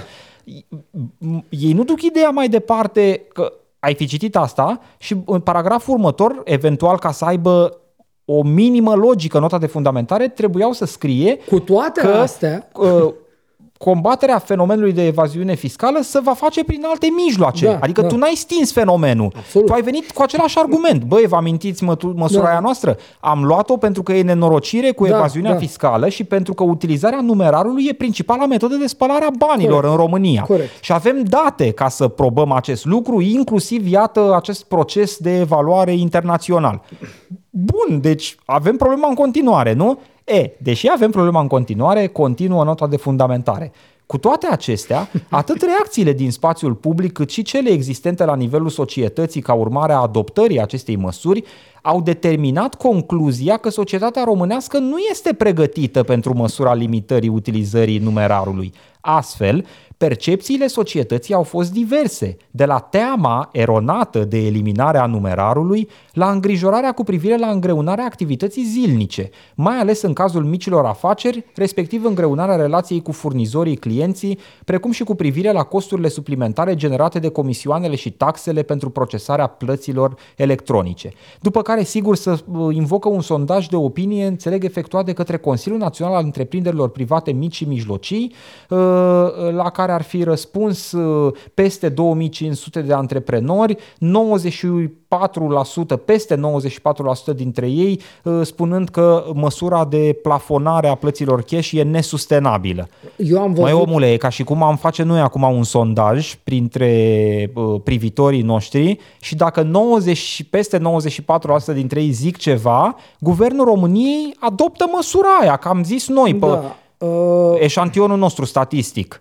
Bun, am înțeles. Ă- ă- Asta e o organizație de specialitate, întreprinderi mici și asta mijlocii. spun. Ăștia sunt, ăștia sunt uh, ceea E ce bambilici. să- nu, E ceea ce bambilici, nu e politică Sunt, publică. sunt de acord cu tine. Nu, nu, dar în apărarea oamenilor ăstora, ei sunt uh, ăștia chioșcari, butica, ăștia mici. Da. Uh, Eu l-am văzut pe reprezentantul oamenilor ăstora și el, uh, adică cum să spun, avea sens ce spunea el acolo. Da. L-am văzut la televizor în vreo câteva rânduri chiar. Că zicea, domne, voi sunteți nebun la cap? Păi dacă noi trebuie să, uh, nu știu, buticul ăla de sat, dacă el nu mai poate să plătească cu cash când se aprovizionează, el trebuie să ducă în fiecare zi, eventual în orașul cel mai apropiat, mm. patronul ăla după ce închide, cu cash strâns la pungă, cum plătește lumea, nu? Cash. La O pâine, o apă, o țuică, o ce cumpără ei acolo. Da. Iau cash și mă și îl depun la bancă, dar cam în fiecare zi, pentru că după aia dacă adun două, trei zile, mai ales dacă e un magazin în ăsta un pic mai mare, mai cu vad așa, să adună peste nu știu ce dracu plafon și nu mai poți să depui. Mai ales că acum sunt numai din astea automate de pus, de scos, de nu mai au băncile Da, ghișeu, da? Bun, am Și înțeles adică perfect, da. El, el explica chestia asta și avea un picuț de sens, dar e- Știu, dar problema poți să e creezi alta. o excepție pentru situații de genul Asta ăsta. spun și eu. Pentru micul comerciant care Exact. vine și cumpără Exact. pentru că e comer- și poate să-ți demonstreze că are Absolut, niște acte are- că e comerciant Bănuiesc și că, că e nu- într-un circuit comercial. Exact. Adică nu e același lucru cu, uh, uh, nu știu, șeful de instituție care a primit o șpagă și merge să-și ia o mașină cu banii jos. Nu, așa ni că se nu o spune. vinde la buticul din sat Dar mai mașina țin- aia. Nu, așa ni se spune ce. Domne, oameni cu șpagă luată și cu alea să duce și au o mașină de 200 de mii cu cash. Bă, eu nu Da. cred că să duce nimeni cu o pungă de cash. Bă, la... eu cred că să mai duc uh, pentru, poate nu pentru o nu cred, mașină, nu nu știu, știu, nu știu. dar nu vreau să intru în sfera Da. credințelor noastre personale, că nu cu asta lucrăm, Da, deși da, da. guvernul pare să lucreze cu genul. Da, asta Mi se spun. pare o imbecilitate Nu ca s-ar o lua notă după de noi, fundamentare să-mi zică avem o mare problemă cu combaterea evaziunii, uh, uh, plățile cash sunt unul din principalele mijloace prin care să face evaziune fiscală în România, n-am rezolvat problema, dar întoarcem măsura prin care vă zisesem înainte că o să rezolvăm problema asta. Da. Nu are nicio logică. Invocând, bine, asta am mai văzut-o la N... Adică eu înțeleg că eu, cetățeanul Stoicescu, am rămas și cu evaziunea fiscală uh, și cu toate problemele care decurg din incapacitatea statului de a combate evaziunea fiscală, doar ca să iasă bine în ochii micilor comercianți guvernul Ciolacu. Exact. Asta spun, adică uh, problema cu acel sondaj pe care l-au făcut între oamenii ăștia e că l-au făcut între oamenii ăștia care au acest uh, obiectiv, dar nu le tăia asta pentru că așa lucrează ei, așa funcționează ei. Da. Uh, N-ar fi Eu aș avut... vrea să-i cunosc pe ăia sub uh, 6% care au zis da. Uh, păi nu Știi știu, că pro- 94,1 au zis nu, nu e sustenabilă, dar Păi nu, 5,9 au zis da, e eu, sustenabilă. eu cred că ăștia sunt mai până orașe mm. și care nu au o problemă neapărat. Toată metoda e gura măsii, punem pe card și ne ducem cu cardul la metro, nu mai mergem cu cash. Dar bănuiesc că în, ast- în orașe sunt mai puțini, pentru că în orașe sunt supermarketuri, hipermarket, cash and carry, astea, nu? Da. la țară unde nu sunt bancomate și bănci și automate din astea de scos pus și așa mai departe, oamenii ăia au pus-o. Uh, L-am auzit pe omul ăsta, dădea un Da, exemplu, da, Ovidiu. dădea un exemplu că e un om, un comerciant din ăsta, care trebuie să meargă 65 de kilometri până la primul bancomat. Înțelegi? Da, da, da. Pe- Dar accepti totuși uh, valabilitatea 65 de argumentului că un guvern întreg la minte nu e obligat să ia doar măsuri care sunt populare? Uh, Sunt perfect de acord uh, cu și tine. că un guvern nu poate funcționa doar pe bază de uh, măsură populară. Dacă facem un sondaj acum național printre cetățenii acestei țări, o să aflăm cel mai probabil că uh, cei mai mulți dintre ei vor uh, introducerea pedepsei cu moartea. Uh, vine guvernul să legifereze pedepsa cu moartea pentru că vor cetățenii chestia asta? Evident. Sau dacă e o măsură care e impopulară, te oprești din a o aplica doar pentru că e impopulară, că ei asta au făcut, adică se vede de la o poștă. Repet, Ciolacu săptămâni la rând a zis ordine, disciplină, asta e o măsură prin care inclusiv în nota de fundamentare îmi spune avem o mare E o problemă problemă mare, exact, cu da. evaziunea fiscală, dar după aia zice, da, domnule, stai că ne-am răzgândit. Da, domnule, asta e- Adică, de fapt, nici noi nu credem foarte tare în măsura noastră, dar chiar și dacă am crede, n-am aplicat-o Că îi supărăm pe oameni. că îi supărăm pe oameni. Deci problema aici, povestea aici e... Eu am Fenomenul mie mi se pare foarte periculos că știu că vine an electoral. Eu sunt perfect și noi de în acord cu tine. 2024, cu PNL, PSD la guvernare, vom avea numai măsuri imbecile pentru că ei vor considera fie că e de câștigat un capital electoral Absolut. din chestia respectivă, fie că e de pierdut. Deci o să blocăm toată administrația din țara asta doar pentru că ăștia vor să rămână pe fotolii, în Parlament, în consilii județene, în consilii locale, unde vor ei să rămână. Uh, îți amintesc că o notă de fundamentare pe genul ăsta a fost dată atunci când a fost retrasă ordonanța 13. Mhm. Cred că ăla a fost cel mai vizibil moment de uh, mizerie din asta, știi? Adică guvernul era, mamă, mamă, cum le dăm ăstora și ieșea la și altă întrebare, aroganța aia de a scos sute de mii de oameni în stradă. Da.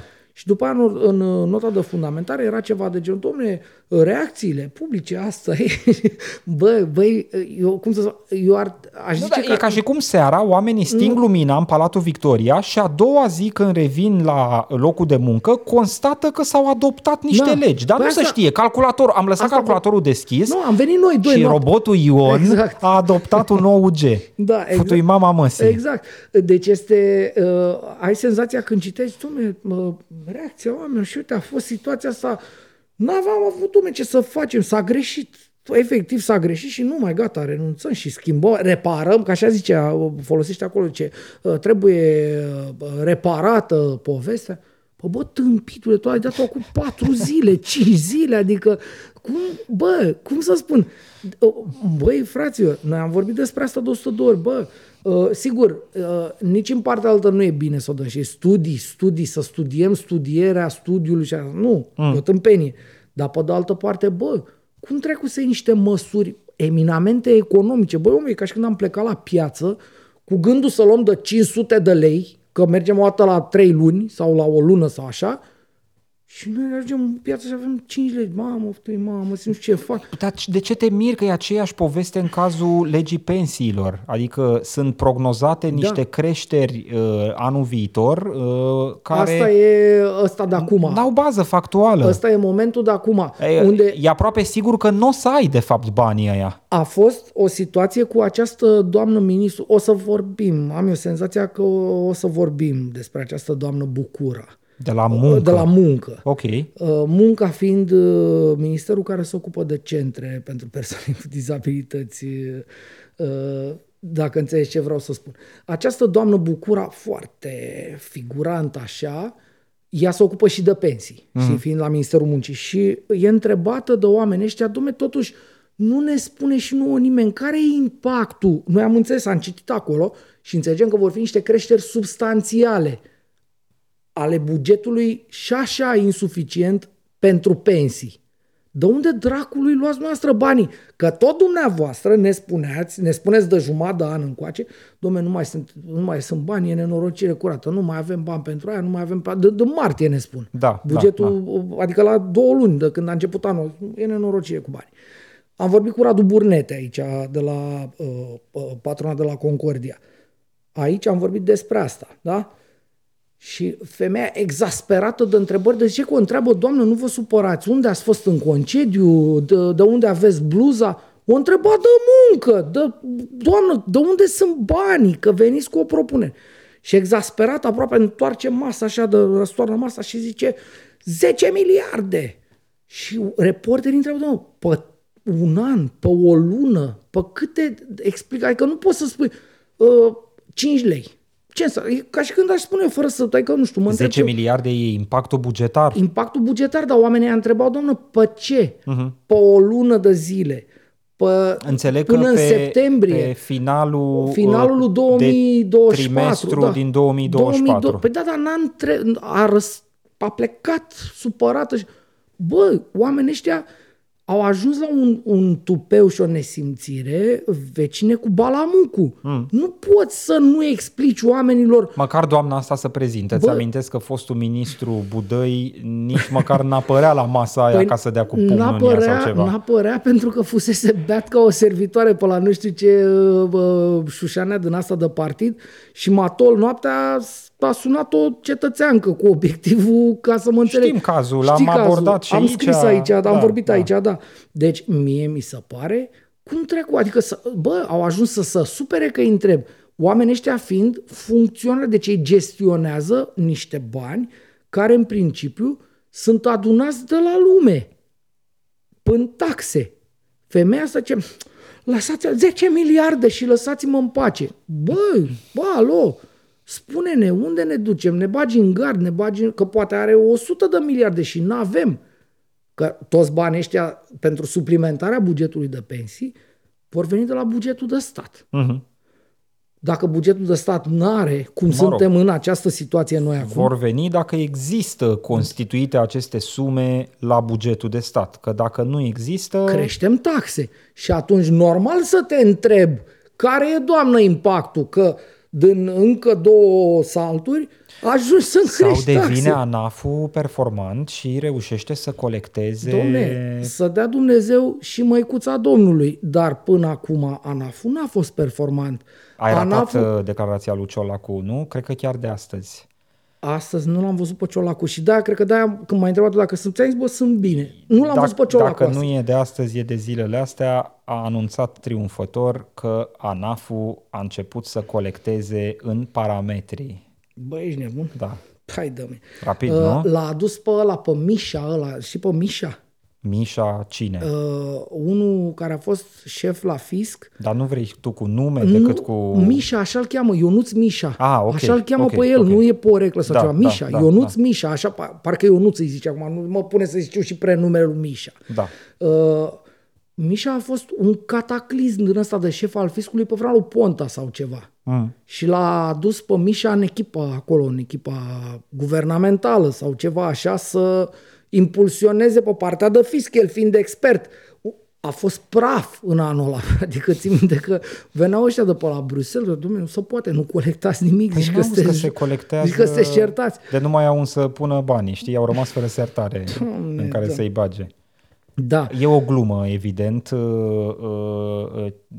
Lecturăm evenimentele politice într-o cheie cu totul ironică pentru că Ca nici nu merită, merită da, altfel. Da, adică da. când te uiți la o notă de fundamentare de genul ăsta, ce discuție serioasă poți să ai? Dacă tu într-o jumătate, în, în jumătate din argument îmi descrii motivul pentru care ar trebui să păstrezi măsura și în cealaltă jumătate îmi spui că totuși trebuie să o anulezi, că te fugăresc cetățenii nu, pe stradă. Nu, da, și cu de-astea, Uh, nu e pregătită, domne, țara, știi? Adică de... e vina țării. Da, da, da, e tot cetățenii da, de vină. Uh, sunteți niște vagabonzi și am vrut să vă scap de cash asta, dar uite, n-aveți bancomate da. pânsate ciobanilor. Dar știi că râdeam înainte să intrăm în emisiune că s-ar putea ca evazioniștii să nu fie niciodată pregătiți să nu mai facă evaziune. De exemplu, știi? Și asta. Da. Și cei care comit infracțiuni nu sunt pregătiți să meargă la pușcărie, nu sunt. Uite câți fugare avem. Uh, păi, uh, asta... Crezi că Ionel Arsene de la Piatra Neamț e pregătit să meargă la pușcărie? Păi am vorbit mai devreme de Ordonanța 13. Doamna a Udrea fost... a fost pregătită să meargă la pușcărie? Ordonanța 13 a fost un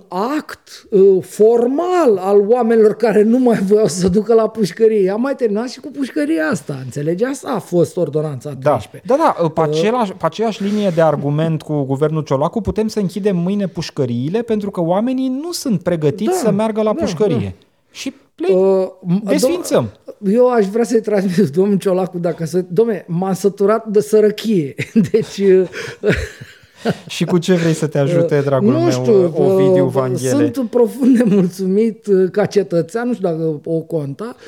Bine, partea proastă sau bună, depinde cum o iei, e că mai sunt niște multe milionașe în situația asta. Sigur, glumesc, eu nu sunt în stare de sărăcie, slavă cerului. Da, dar nici de bogăție. A, nu, nu. E greu uh, să... Să nu-ți meargă cartea. nu, uh, povestea... Nu, vreau să zic că e greu să numești un posesor de Skoda da, sau să folosești atributul bogat la adresa unui posesor de Skoda. de în aprilie 14 anișori și 250 de mii de kilometri împliniți. Bravo, o să sune reclamă la uh, mașinuțe Skoda. Sunt, re- sunt rezistente, nu le repară oricine. Uh, nu, eu nu. Tu nu, da. da.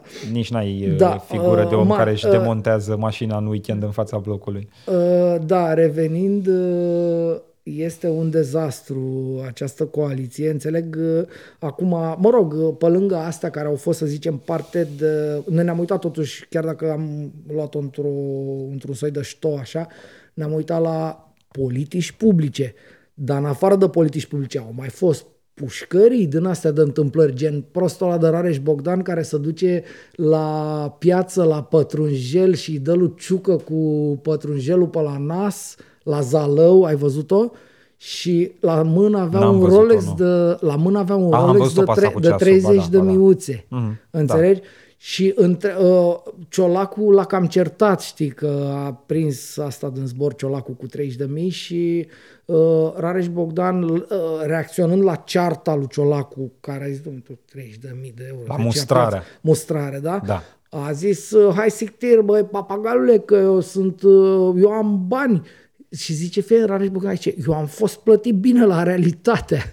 Bă, Băi, încă o dată, faptul că Rareș Bogdan nu e la pușcărie este, cum să spun, o, o vină colectivă, inclusiv uite a noastră este. Da. Uh, că ar fi trebuit să investigăm cazul, înțelegi? Și am fi găsit lucruri care probabil, pe orice, pe cel mai cum se cade procuror, l-ar fi determinat să le ia să-l bage jos.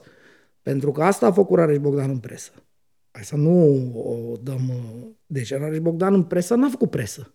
E, a făcut bani. Asta e de domeniul evidenței da. pentru cine uh, după aia, a urmărit uh, presă în da, ultimii da. 15 ani în România. După aia, uh, Rareș Bogdan, uh, cum să spun, avea niște din astea, era, îl lua pe Ciolacu pe partea ideologică, îl tampona, ce să umblu cu o, cu o salopetă și să am ceas pobeda la mână ca urmașii lui Stalin, adică Ciolacu și cu psd Da, da, da. da Bă, uite, uh, acum, ce, într-o notă ce... mai serioasă, Ovidiu, Rareș Bogdan uh, de la PNL în permanență a jucat uh, acest rol de voce critică la adresa partenerilor din PSD. Adică de când au fondat ei această alianță a pigmeilor, Rareș Bogdan a fost penelistul vocal, critic la adresa partenerilor de coaliție. Există astfel de voci critice și în partea aia altă, adică psd care cumva cu asta s-au ocupat uh, să mai dea câte o scatoalcă, câte o smetie partenerului de la PNL. Sentimentul meu e totuși că în ultima perioadă s-au întețit uh, genul ăsta de, de atacuri. Au fost și toate discuțiile astea în jurul legii pensiilor, în jurul plafonării plăților cash, care au creat uh, tensiuni între ei. De fapt, n-aș zice neapărat că le-au creat, le-au adus la suprafață. Eu sunt convins că tensiuni între ei au fost de la început, doar că a existat un interes comun de a-și uh, împărți pâinea exact. după eliminarea USR-ului de la guvernare da. cu binecuvântarea împăratului Iohannis, da. desigur. Da.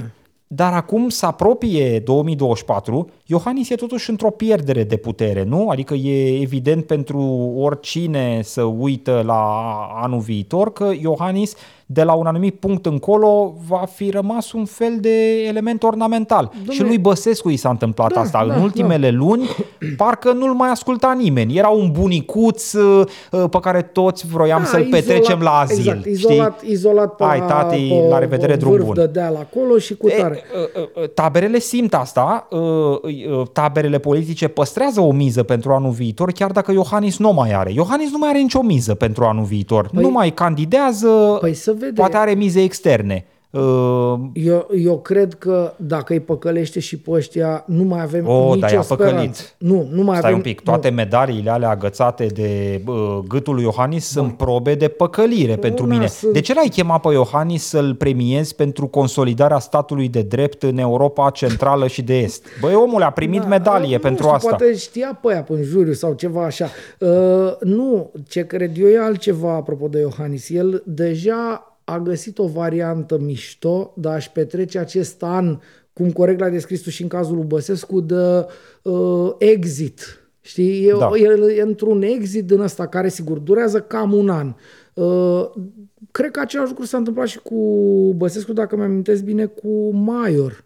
Când a plecat șeful SRI, acum s-a întâmplat de două luni cu Helvig al lui Iohannis, nu? Uh-huh. Pare un pattern așa Semnalul e dat când pleacă uh, șeful, bosul de la Securici, începe alunecarea, începe lunecușul. Uh, la el nici măcar nu e o alunecare în sensul ăla de schi unde a păcălit pe mulți care avea vreo legătură. N-are, vă spun eu, cu sportul ăsta. Uh, el este gata, a înțeles. El joacă joculețul ăsta acum, dumne, niște vizite externe, uh, am făcut uh, și poza, nu de început de podcast, uh, cum ar veni, cu Iohannis și nevastă. De promovare. De promovare, da. Poza promo. Uh, cu Iohannis și cu nevastă sa la safari. Da, stai un pic, înainte ah, să ajungem acolo. Așa. Vreau să pun capac peste discuția din zona politică. Am invocat tocmai în contextul ăsta anul 2024 și cumva ieșirea din scenă a lui Iohannis pentru a-ți spune că sau pentru a le spune celor care se uită la noi că uh, carnivorii ăștia politici din PNL și PSD uh, simt miros de sânge și se mobilizează și anul 2024 sigur îi va pune cu totul în tabere adverse. PNL a anunțat deja, uite n-am zis asta și e un element important, da. a anunțat că nu merge în parteneriat electoral cu PSD. Asta e o chestiune anunțată cred că acum vreo 10 zile, poate două săptămâni. Da. Uh, uh, Mâine sunt două săptămâni, cred a fost la Sinai. Au zis asta, e important de spus totuși, măcar aici la judecata de acum, că știi că acum vreo două luni de zile vorbeam despre blocul democratic, parcă așa își ziceau, da, nu? Așa ziceau, da. Uh, o idee venită dinspre PSD, cum că ar trebui făurită această alianță electorală a marilor partide ca să contracareze efectul aur. Ei bine, PNL a decis că nu intră într-un asemenea construct politic, cel puțin în zona de candidaturi centrale, dacă vrei. Mă. Vom vedea la nivel local dacă se fac astfel de alianțe. E o chestiune care, sigur, se va clarifica în 2024. În mod cert... Da, man, pe mine mă interesează, uh, pe mine mă interesează mai puțin uh, joculețele lor politice sau Asta mă interesează în măsura în care ele, sigur, vor da o nouă garnitură de administratori după 2024 și mă interesează calitatea acelor persoane. Va fi probabil la fel de proastă proastă ca actualilor. Dar n-aș vrea ca 2024 să fie încă un an complet blocat pentru România doar pentru că aceste tabere se bat între ele. Eu mă tem de altceva. Și respect, respectivele tabere sunt la guvernare, deci un blocaj total al guvernării în an electoral, sigur că a mai fost văzut în România, dar e mai mult decât neplăcut și chiar recent, când când a fost? Cu Câțu, nu? Uh, uh, el trebuia să se aleagă președinte la PNL și vreo jumătate de an numai despre asta numai a despre fost asta cabinetul vorbit. Câțu. Exact. Numai asta a făcut Câțu. A dat bani în teritoriu din fondul de rezervă al guvernului ca să se aleagă el, președintele partidului. Nu, Orban a dat bani înainte de alegeri. Și, a luat-o... și cât a dat acel celebru miliard despre care a scris și Cristi Andrei, despre care am scris și noi la de la zero. Da, nu mai, nu mai Orban sigur a dat da. și a luat o mână. Uh, nu mai știu, da, da, dacă a scris înseamnă că da. Eu am scris nu, noi un celebru articol, Galbeni pentru galbeni. A, bun. Uh, da, e bun titlu. Nu mai, nu mai țin minte dacă... Adică, na, știu sigur că Orban a dat, pentru că Orban avea acest obicei uh, eminamente liberal, nu? Dar uh, îmbrăca în bani tot ce mișcă spre a avea susținere la alegerile interne de la PNL, care nu contează. Eu am făcut precizările de mai devreme ca să se înțeleagă că miza discuției despre politică pentru mine e asta. Nu că vreau eu neapărat să mă uit la bambiliciul ăsta și da. să mai am încă o porție de râs. Cine dracu vrea să, să uite la Trec asta? Peste. Evident că avem suficiente motive de râs în România încât să nu ne dorim ca și guvernarea să fie un motiv de râs. Eu cred însă altceva, man. Eu cred că există niște calcule deja făcute PNL-ul încearcă să mimeze uh, această ruptură și această, uh, cum să zic, uh, căsătorie cu forța, cu PSD-ul, care sigur al minte este satana, noi urăm, domnule, niște corupți, niște vagabonzi, da, da. niște așa, pline pușcării, da? Uh, tocmai că, de exemplu, la primari uh, a rămas aberația, nenorocirea cu alegerile într-un singur tur. Și, de exemplu, uh, într-un singur tur la București, un posibil uh, uh, candidat Nicușor Dan ar avea bucăți sensibile rupte din el, de votanți, care s-ar duce către un potențial candidat din start fără șanse, dar rupe din Nicușor, al PNL-ului, de uh-huh. exemplu. Dacă ar merge bloc, atunci ar fi cam clară treaba și, na, care pe care.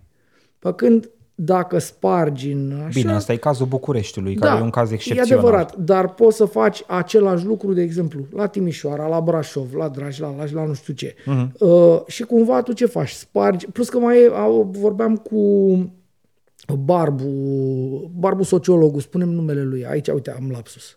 Uh, nu știu dacă știi. Barbu. Și, uh, de la Cluj. De la Cluj, da, mutat de la București uh, la Cluj. Așa, o, Mateescu. Mateescu, Barbu da, Mateescu. Da, Hai mă, da, că da, uite, da. încă să mai poate.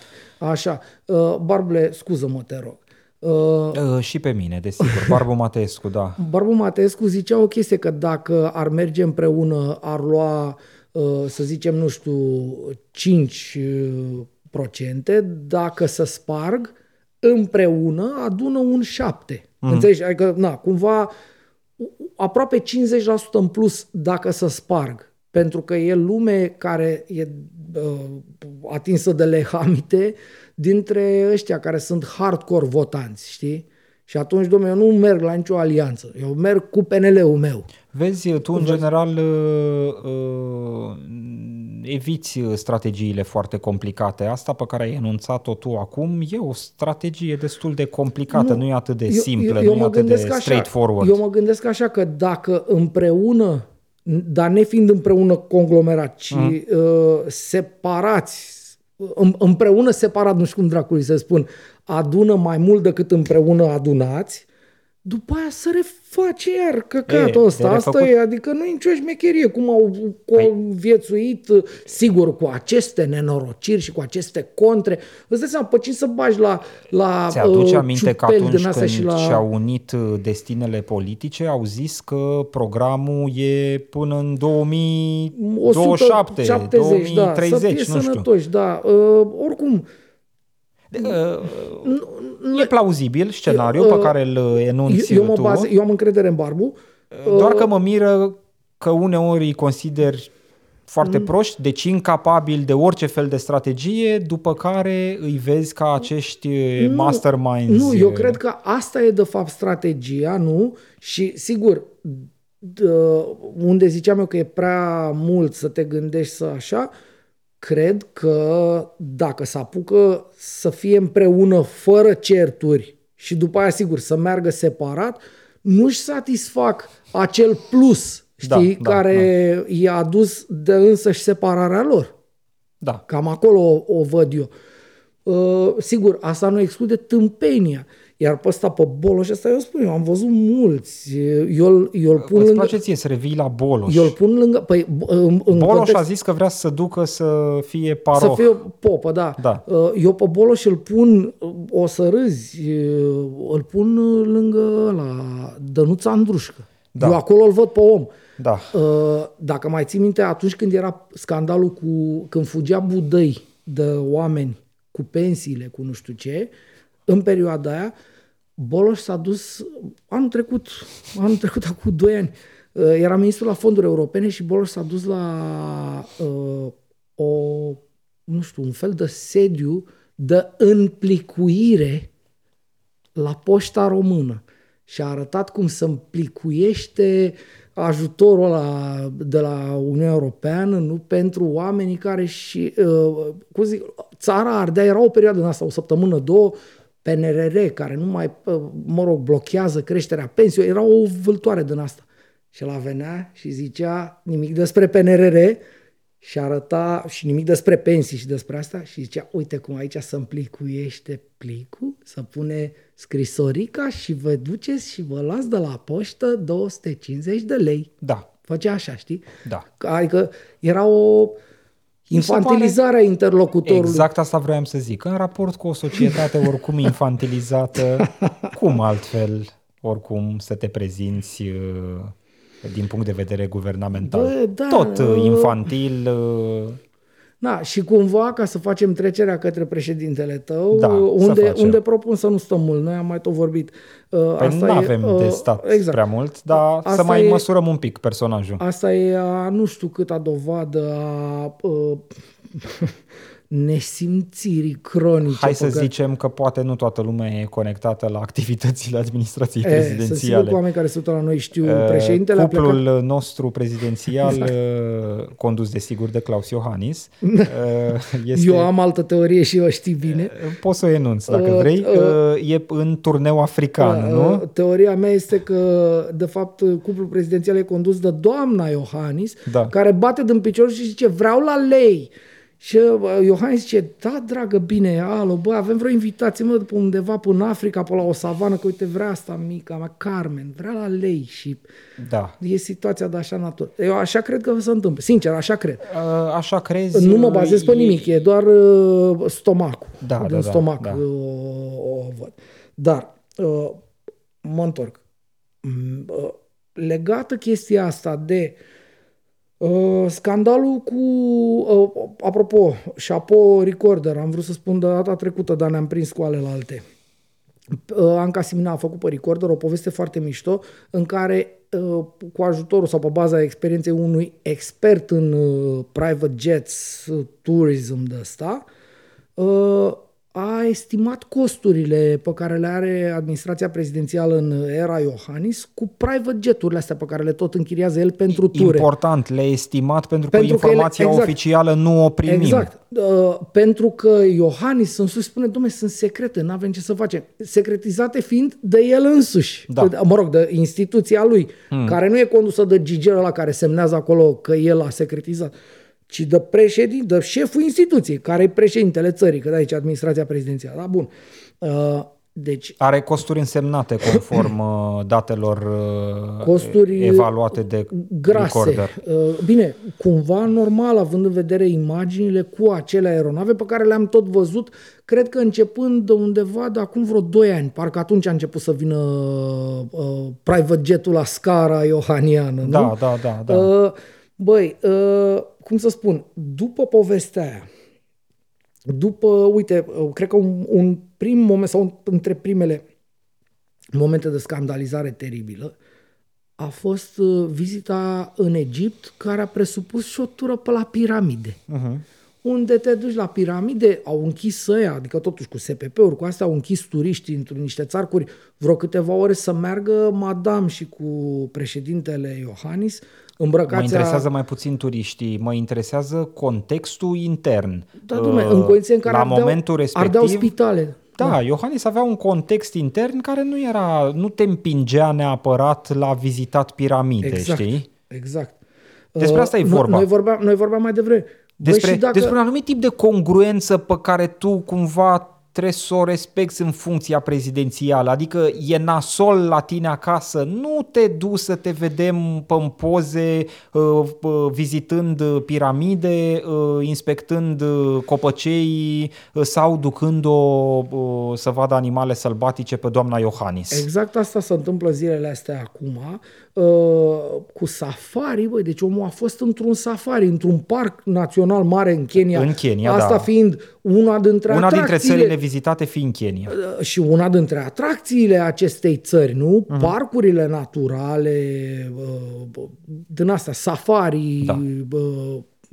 Păi n-ai Bă, zis tu că cel mai probabil ăsta a fost unul din criteriile de selecție? Deci au de... zis facem turneu african. Ce țări alegem? Undeva cu safari. Vreau la leuți și la da. girăfuțe, da. Bă, este e, incredibil. E o supoziție. Da, nu știm, dar sincer, nici nu contează dacă s-au gândit la asta sau nu s-au Contează mm. rezultatul într-o țară din asta, cu, adică tu urli de șase ori, nu mai avem bani la buget, nu mai cu tare, avem problemele astea cu PNRR-ul, care înseamnă bani pe care s-ar putea să-i pierdem pentru că nu avem nicio treabă cu specialii, nu-i deranjăm pe speciali și toată lumea spune, domnule, umblați acolo că nu se poate să ai pensie de uh, 12-15 mii de euro pensii sunt, da, uh-huh, din astea uh-huh. speciale.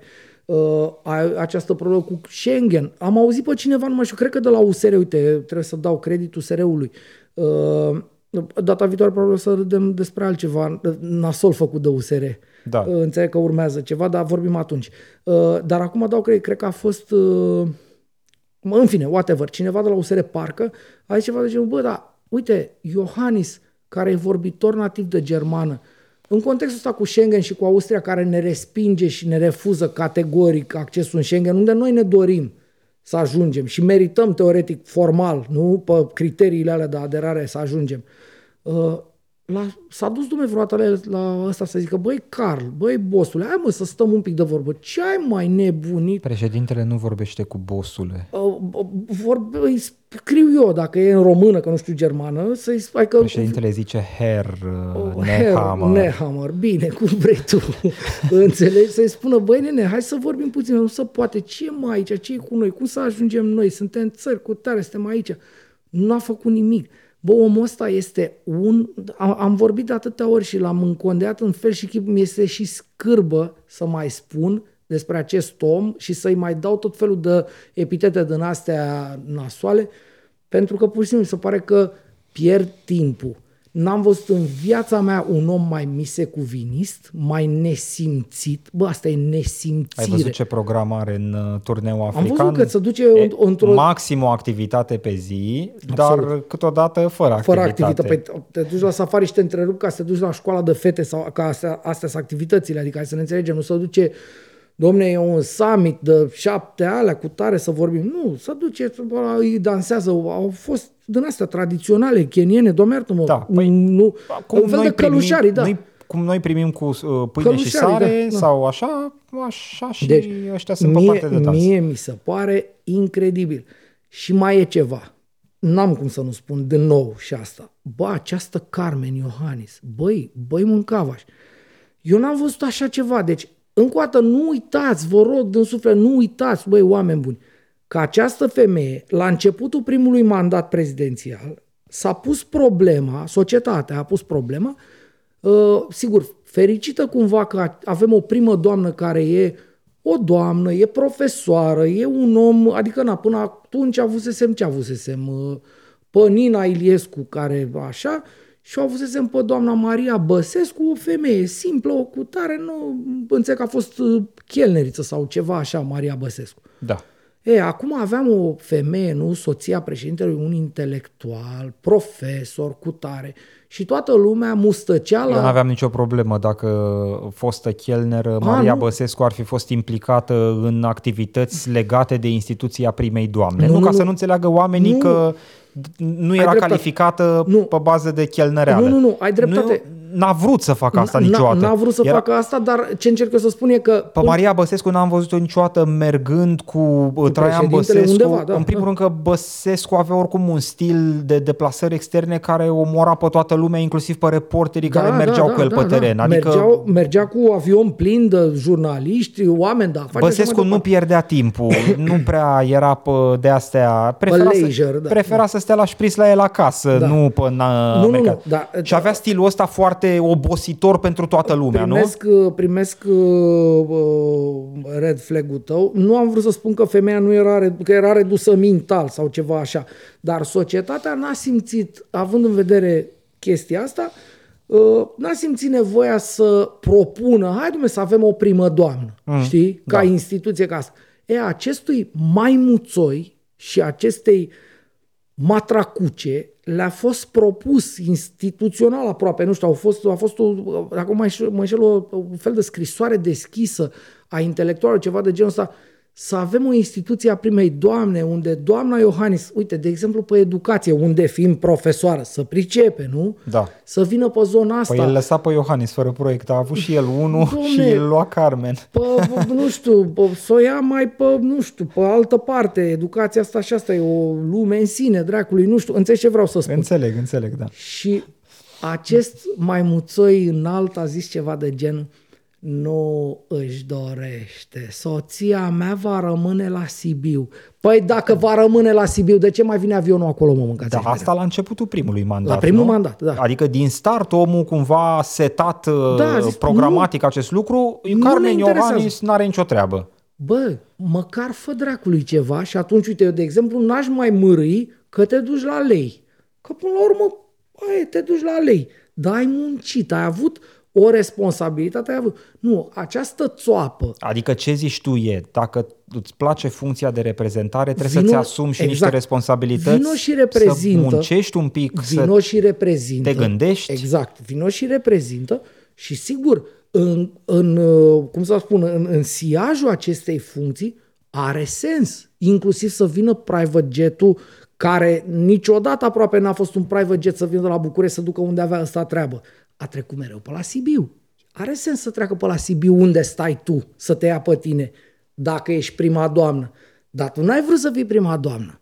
Da. Am vorbit aici mai acum, nu știu, multe ediții, când am descoperit că asta are acel, acea gradație de merit, care înseamnă un bonus, un 50% în plus la salariu pentru merite deosebite, în condiții în care are jumătate de normă, iar criteriile pentru care să acordă această gradație de merit, primul dintre ele, este să stai efectiv să muncești mai mult decât norma maximă de 40 de ore pe săptămână. Uh-huh. Ea din start avea jumătate de normă la catedra ei de engleză, înțeleg, și cu toate astea a primit gradația de... Bă, nu o primeam, bă. Mai ales că nu cred că mai e o problemă. A primit în sensul că a acceptat. A acceptat-o, da, da, Da. da, da, în sensul că a luat, uh, Da. uh, uh, cum să spun, a cules roadele, adică acești 50%. Păi, din ce-s făcuți, bă, frate, oamenii ăștia? Prietenul meu drag, ce jumătate de normă că ea lipsește de la școală Asta, acum? păi da. Deci eu sunt cu... Sau eu vreau cum, să, intră online? nu, eu vreau să Dimineața cer, când se eu- trezește în Kenya zice acum intru că am uh, două cursuri Noi și vorbeam- după amiază merg în safari. Noi vorbeam asta, ne-am prins când vorbeam aici înainte de podcast și făceam acest uh, mini sumar așa al discuției noastre. Pe cuvântul meu că fac pe 544 la liceul ăsta. Vreau și eu să știu cum își motivează absența de la școală. Nu?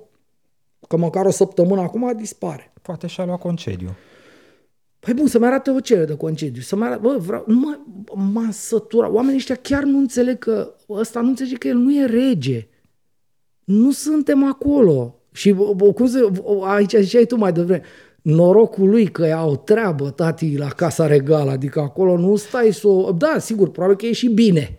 Înțelegi că ai valețe, ai cu tare. E bine pentru că primești o stipendie publică Și cașcaval anuală. și asta. Dar mă rog, e foarte normat tot sistemul Da, în da, ai treabă. Marea Britanie, dacă la el ne uităm. Dar altfel, reprezentanții casei A- regale a bătrână- au treabă ca la Balamuc. A bătrână Dumnezeu să o ierte. Sute de întâlniri pe an Până la și când 95 zic de ani. sute, nu mă refer la 365, câți ani? adică mai mult de o întâlnire pe Da, zi. Sute da. de întâlniri uh, pe an care trebuie bifate, pentru că asta e funcția de reprezentare pe care ți-ai asumat-o.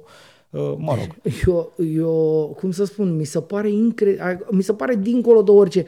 Vreau să amintesc oamenilor o poveste mișto pe care a spus CTP. Ăsta e omul, uh, Iohannis. A povestit CTP în contextul alegerilor din 2004, că a venit Iohannis, candidatul pe atunci la el.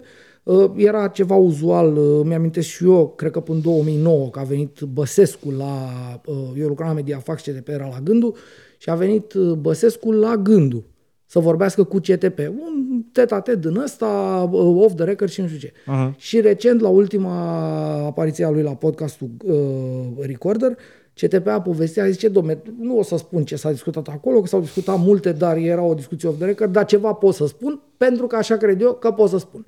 Și a zis ceva de genul, ce domne, la sfârșitul discuției, în care, na, eu l-am întrebat, el mi-a răspuns, el a întrebat, eu i-am răspuns, a fost o discuție de niște timp, așa, și la sfârșit a, a spus ceva, domnule Popescu. CTP e mișto tot povestind asta, uitați-vă la el. da. Credeți că România este pregătită pentru un președinte ca mine? ăsta e omul. Ăsta e omul, exact ăsta e omul. Măi, fraierilor, nu mă meritați, mă duc în safari, Dar pe să- banii voștri. Ascultă-mă un pic, nici măcar nu trebuia să vină uh, Cristian Tudor Popescu să ne relateze acest episod, pentru că noi avem uh, la dispoziție cărțile publicate de președintele Claus Iohannis, ți-aduce aminte, Cum dracu? pas cu pas, Pas cu dar pas. și următorul Următ- pas. Da, sau ceva, încă un... E, mă, s-a Cine a avut uh, curiozitatea sau are curiozitatea să parcurgă măcar câteva file din aceste volume, uh, va descoperi uh, că Iohannis se consideră perfect. Uh, Îți citez din Iohannis, noi am scris la un moment dat da, pe de la știu, zero. știu că ați făcut, da, știu că Chiar v-am în compatit. 2019, când uh, uh, Iohannis se pregătea de alegeri De realegere, prezidențiale da, da. și sigur uh, refuza uh, Orice discuție orice cu- discuție cu adversari politici, Da, el da, era da. suveranul care își selecta presa prietenoasă și eventual mai avea niște șuete uh, pe post de dezbatere electorală. Ne-am uitat în aceste documente. Colegul Andrei Crăciun, uh, marele nostru scriitor uh, uh, mic, uh, ca să zic așa, Poet s-a, minor. s-a, s-a uitat pe aceste volume și am scos, cum să zic, niște perle extraordinare de acolo. Una dintre ele citez, uh, fiind am și stricat, dar numai din greșeală. Din nepricepere n-am stricat nimic niciodată. Iohannis, despre el. Da, da, Tu da. ai zice asta despre tine vreodată? Nu. Uh, a, am, Să mai și scrii o carte despre asta. Oricum, e, e de o banalitate înfiorătoare, uh, știi, exprimarea da. în sine. E înfiorător de așa. Da. Dar să zici asta, adică să te pui în postura de a te descrie pe tine ca un om perfect. Domnule, dacă am stricat ceva vreodată, doar uh, din greșeală, nepricepere, ai mă, ce naiba. Bine, el Sunt totuși priceput nu- până la da, Dumnezeu. Adică nu e tâmplar. Să, da, în fine.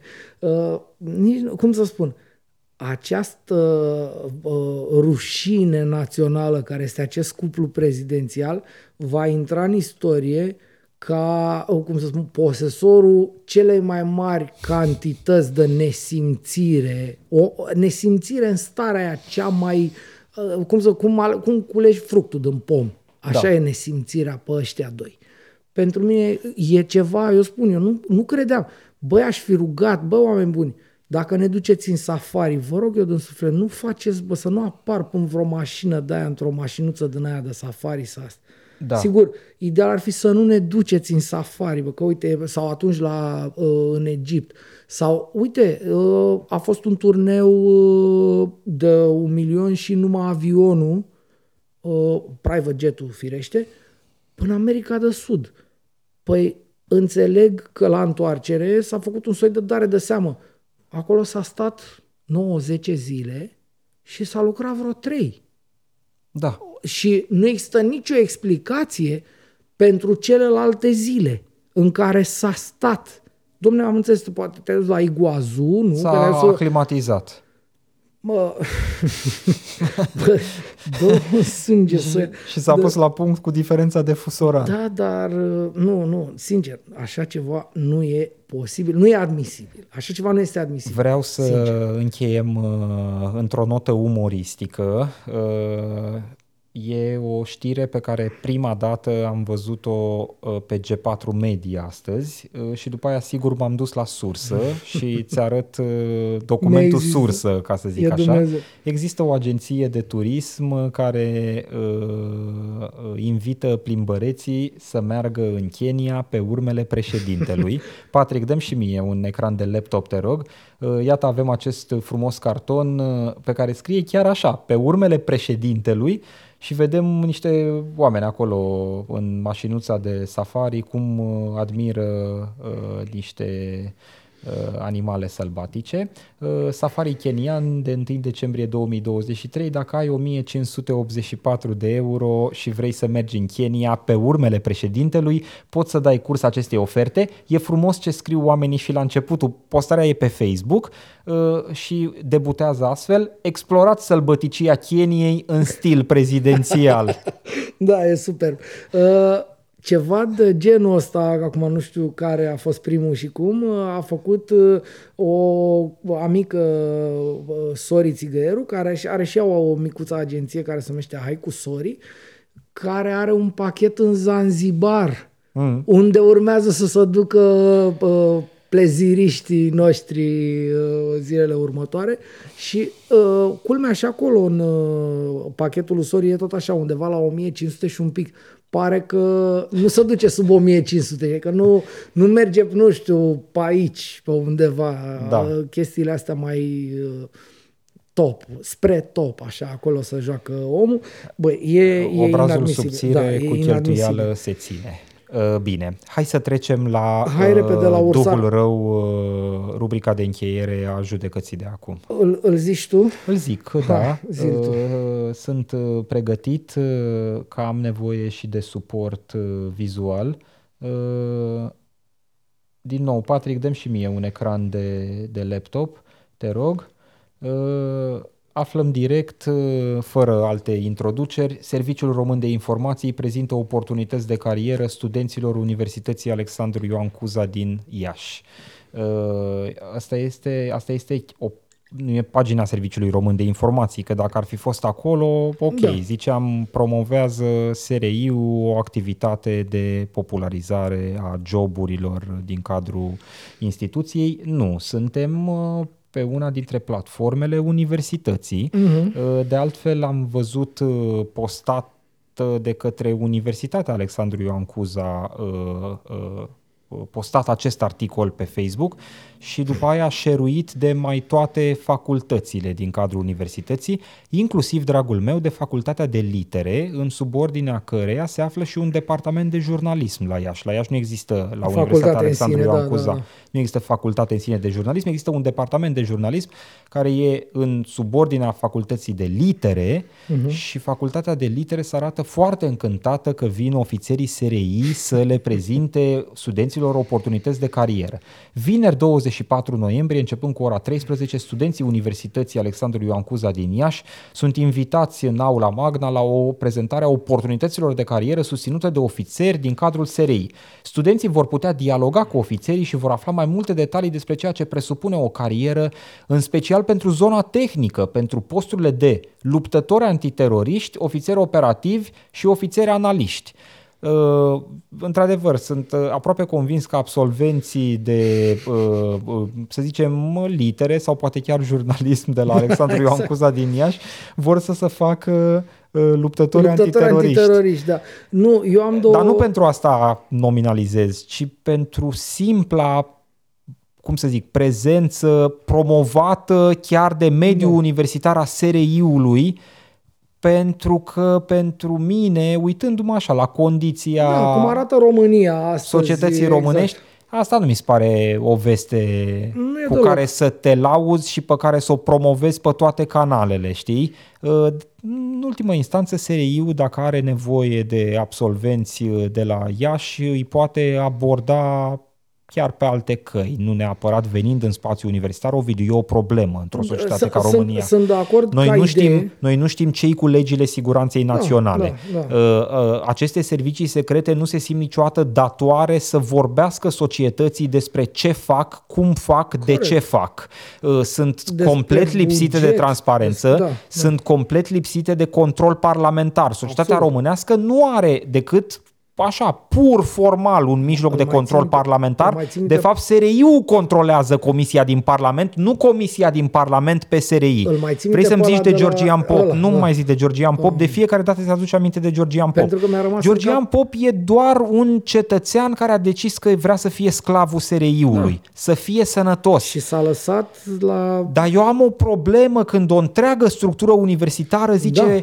Uite, uite, studenți, veniți repede, ofițerii SRI vin Vin să să ne vă- pre- da. prezinte oportunități de... Dar de ce să nu vină să prezinte oportunități alte entități care nu sunt problematice în raport cu ideea de democrație Corect. în România? Corect. Ăștia sunt, îmi pare rău. Eu știu că ei să laudă, E. că ei apără Constituția, deci și democrația. Apără pe drept, Dar da. felul în care ei funcționează și felul în care se prezintă în societate e mai degrabă antidemocratic. Total. Îmi pare rău, așa stau lucrurile. Total totalitarist ca să facă Și acest atunci, joculeț de pentru cuvinte. mine, mediul universitar e prin excelență un mediu critic. E un mediu care asta încearcă să stimuleze până la Mhm. urmă și în studenți capacitatea de a privi critic lumea din jur. E, eu aș vrea, de pildă, ca studenții care se prezintă la întâlnirea asta să întrebe ofițerii care vin să vorbească despre joburi ce e cu legile siguranței naționale. Eu- Ar fi tare, nu? eu- eu mi-aș ca dori- studenții să rie, Doamne, profităm de prezența dumneavoastră aici, uitați, noi suntem aici învățați în mediul universitar să gândim punem- da, critic da, da, da. și să formulăm întrebări, Și nu eu- să primim de-a gata niște prefabricate de Și gândire. Eu aș întreba uh, sau le-aș sugera studenților la jurnalism de acolo mai ales, nu știu, să meargă și să întrebe și universitatea. Măi, noi ne-am transformat cumva în vreo uh, aripă din asta a SRI-ului, suntem, uh, cum să spun, pe partea asta a lucrurilor cu ei. Uh, poate e ceva ce ne scapă, poate au fost genul ăsta de prezentări și despre, nu știu, firme IT, de exemplu. Da. Sau firme de, nu știu, construcții, dracu, că asta e universitate, are o N specializări.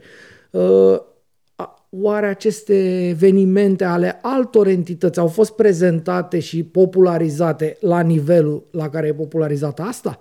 Nu știu, e o n-am întrebare. verificat. Nu, nici eu n-am verificat, dar... Uh, Dar chiar e, și e, dacă ar fi fost, poate instituțiile alea nu necesitau Da, o da, da. raportare atât Da. de critică pe cum în cazul SRI-ului. Absolut. Eu Sunt- așa cred. Nu, nu, nu, sunt de acord cu, nu-ți contez nominalizarea, încercam doar să pun uh, și eu niște, dacă paie pe foc, știi, la Da. poveste, pentru că uh, știi, acum îmi vine să râd, dar în același timp îmi vine și să plâng. Uh, La uh, Facultatea de Jurnalism din București, care e facultate, facultate, unde am fost până de curând amândoi cadre didactice, uh, e promovat un cetățean amuza uh, ca profesor universitar, el venind în SRI. Da, E o problemă totuși, adică... da. El uh, venind din SRI și ascunzând, ascunzând această exact, formă exact. de apartenență. Foarte, foarte corect. Că despre asta e Da, vorba, da, da, știi? da, da. Adică am Da, aflat domnule, din surse da, da, terțe, nu direct de la da, om. n-a scris în CV că am fost la SRI și am făcut acolo și am dres. Da,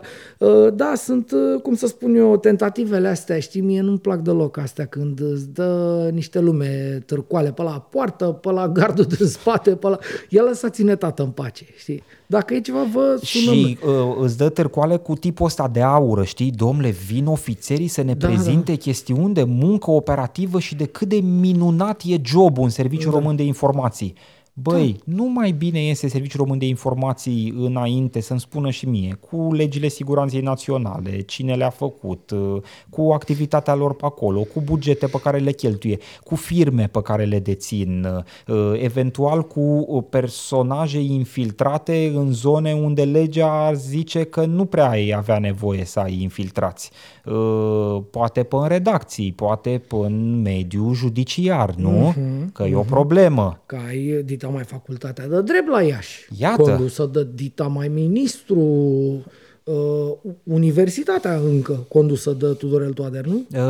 Uh, rector, cred că e rector, da. E nu, încă rector. Nu mai știu exact, E n-aș încă vrea rector. să vehiculez o informație. În fine, uh, atât am avut de spus. Uh, ăsta e evenimentul. Repet, mi-aș dori foarte tare ca studenții prezenți la această întâlnire pe 24 să folosească prilejul pentru a pune întrebări. Uh, Da, și eu mi-aș dori asta. Uh, Știi că am, uh, cum am spus și la povestea cu Dorian Popa, mă tem că nu vom avea, dar m- m-aș bucura foarte tare să mă contrazică măcar unul, doi de acolo, pentru că încă suntem dracului liberi să putem să vorbim și, cum spui tu, să punem întrebări. Uh, ursarul meu, că și așa suntem cum să spun iarăși în mega întârziere. Mi-e și rușine să le spunem oamenilor că ne-am propus să terminăm la 9 jumate. Este 10 și 8, 9 minute. Uh, ursarul săptămânii uh, din perspectivă evangheliană este uh, marele tău ministru Burduja, Sebastian Burduja. Aoleu, ce-a făcut? Da. Domne, s-a dus uh, la emisiunea Insider Politic al lui Zachman, uh, al lui Sebastian Zachman pe Prima TV uh, și Sebastian Zachman, iată că ne face cumva agenda uh, la judecată și săptămâna trecută am vorbit despre ceva uh, cum să spun, emanat din emisiunea lui și anume povestea cu Elena Lasconi. Astăzi avem ceva din același registru, uh, și anume un uh, alt politician important, uh, sigur, liberal, nu? Uh, care a votat la referendumul pentru familie, pentru că, nu, așa a considerat el, asta a fost opțiunea, Asta a declarat ministrul Burduja în emisiune. la emisiunea lui uh, Sebastian Zacman, da? Mhm. Numai că, uh, m, știi, aproape că nu i-aș fi dat ursar dacă doar ar fi zis, da, nu, așa am considerat eu și așa am votat și la Da, da, revedere. da. A, părit, a părut decent până la un anumit punct. E, și acum am citit explicația, grație colegilor de la G4 Media, din ei citez. Uh, mă rog, uh, pare un, o să, eu n-am văzut emisiunea, dar pare na, că e un script practic aici. Uh, întrebat dacă a fost la referendum pentru familia tradițională, Burduja a răspuns am fost la acel referendum. El a mai fost întrebat dacă nu este de acord că acela a fost referendumul lui Liviu Dragnea. Și zice, nu, n-am perceput așa lucrurile, mi-am exprimat o opțiune, îi respect pe toți românii care au avut o altă opțiune și cred că e un lucru corect ca pe toate aceste chestiuni sensibile să întrebăm românii ce își doresc, cum văd ei acest stat, cum percep diversele articole din Constituție. Iată, v-am spus cele două exemple, articolul 26 și articolul uh, 48. În 26 statul spune clar că nu interferează cu viața privată și cu alegerile fiecărui cetățean. În, versi- în 48, articolul 48, pe versiunea din referendum s-a, uitat, s-a optat pentru o definire mai clară a căsătoriei, ne spune domnul Burduja. Da. Acum, prima oară am zis, bă, ce are, mă, ce treabă are, că nu interferează cu articolul 26 referendumul ăla, cum nu interferează nici cu articolul 126, care dracu o fie la că nu știu Constituția pe de rost. Da, da. Uh, nu interferează cu un articol care consacră dreptul la viață privată. Păi ăla nu era referendum despre viață privată. Nu întreba nimeni dacă pot să dorm în pat cu un bărbat sau să trebuiască să dorm în pat cu o femeie. Da. Nu asta a fost referendum. Și uh, în fine, aici e, mai are o bucată de... Nu vreau să uh, zăpăcesc lumea. Zice, ce- ba, o să o fac. Căsătoria din perspectivă religioasă, deci cununia religioasă e treaba bisericii. Așa consider că e normal și suntem un stat, un stat laic. Păi ce s-a, răf- s-a discutat despre căsătorie din perspectivă religioasă, s-a discutat despre familie, instituția familiei, cum am vorbit și în povestea cu Elena Lasconi, da? Da. Ce treabă are căsătoria? Nici nu e căsătorie la biserică. La biserică aici e cununie. Căsătorie este la primărie. Că e instituția E la căsătoriei. starea civilă, La da. starea civilă. Mhm. Deci ce treabă are? Bun, deja aici, în momentul ăsta, deja m-a prins nervos. Păi știi? are treabă dacă vrei să manipulezi subiectul. E, și fii atent aici. Ia. Omul zice, citesc din text. El a mai fost, el Burduja, a mai fost întrebat dacă PNL ar fi de acord cu o lege a parteneriatului civil prin care să fie oferite drepturi juridice mai puternice celor care trăiesc cu persoane de același sex. Ne spune autorul textului din G4. Și citează pe Burduja. Eu cred că drepturile într-o democrație trebuie să fie egale și ăsta e un principiu, un pilon fundamental al PNL cel puțin de la Ighe Duca încoace, deci de 100 de ani, au fost definite patru mari platforme ale liberalilor și democrația și valorile democratice și liberale erau unii dintre acești piloni. Bă, what the fuck e ce am citit eu aici? Deci, deci a fost la referendum mânat de o credință personală uh, și asta e o informație pe care ne-o livrează, Pentru dar pe de altă parte crede în uh, uh, puterea istorică a Partidului Liberal de a împinge lucrurile în România spre o zonă mai echitabilă pentru toți, inclusiv pentru minoritățile sexuale. Păi și cum sunt compatibile aceste două vederi uh, Dom'le, hai ca să nu mai, că suntem și în întârziere. Păi nu, că încerc să păi înțeleg cum ai păi citit-o tu. Păi nu, că Sau ți ce te-a enervat în povestea asta? Că nu, pe mine mă enervează paradoxul. Păi asta mă enervează și pe mine și uh, n-are o să mai explicăm paradoxul, că tocmai la Vasi enunțat, tu aș mai putea să mai pun uh, pe aici pe acolo, dar n-are rost. Dom'le, eu am două variante aici. Omul ori este imbecil și nu e imbecil L-am și, îl cunosc personal pe om. Mm. Am vorbit cu el în repetate rânduri. Deci exclud varianta că e imbecil. Ori ne consideră pe toți imbecili. Pe mine, de exemplu, eu mă consider, băi, dacă te uiți la noi, mă consider imbecil când citesc lucrurile astea. Asta am eu să spun. Nu se poate așa ceva. Igheduca, muca, băi, băiatule, pe cum adică tu te-ai dus la un referendum care pentru orice om sănătos și, uh, cum să spun, mintos, ceea ce ești, ai mers la referendumul ăsta care referendum propunea tăierea, îndepărtarea unor oameni de unele drepturi civile. Asta însemna referendumul ăla. Dacă ești un om cinstit și onest cu tine și, sigur, suficient de deștept și de echipat mental să înțelege asta. Și omul e. Corect? Deci ce avem noi aici? Un om care își bate joc de noi. De Ursarul minte. săptămânii. Ursarul săptămânii. Mare, mare. Auzi, cu Igheduca, cu pilonii, cu alea, cu... Păi, băi, mâncați Păi ce treabă are Igheduca? Sau Sigheduca la referendum pentru familie? Ce treabă are căsătoria în biserică? Nu, aia e cununie. Nu vrea nimeni să ducă la biserică bărbat uh, îmbrăcat în mireasă cu păr pe piept.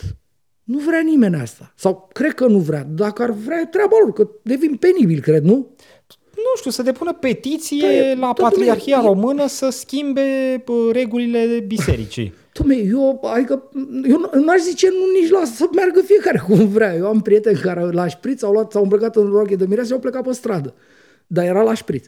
Uh, să facă fiecare ce vrea el, inclusiv să se ducă, dacă îi primește la biserică mirea, să du-te tată mirea, să du-te cum vrei tu. Da. Dar nu despre asta a fost referendumul ăla. Nu, nu a fost despre căsătoria religioasă la biserică. A fost despre Păi nu, a fost despre familie. niște reguli care ne guvernează pe noi toți. Despre niște instituții În vreme ce regulile judiciare. BOR, de pildă, îi Păi, guvernează doar pe cei care, mă rog, pleacă de la premisa că fac parte din comunitatea de credință da. ortodoxă. Și eu nu știu, mă mai gândesc dacă fac parte sau nu. Am momente în care nu fac. Uite, de exemplu, aici nu fac pentru că spune omul ăsta că face. Și eu nu vreau să fac parte din aceeași uh, comunitate cu el. Da. Deloc, niciodată. E, păi faci parte din comunitatea românească.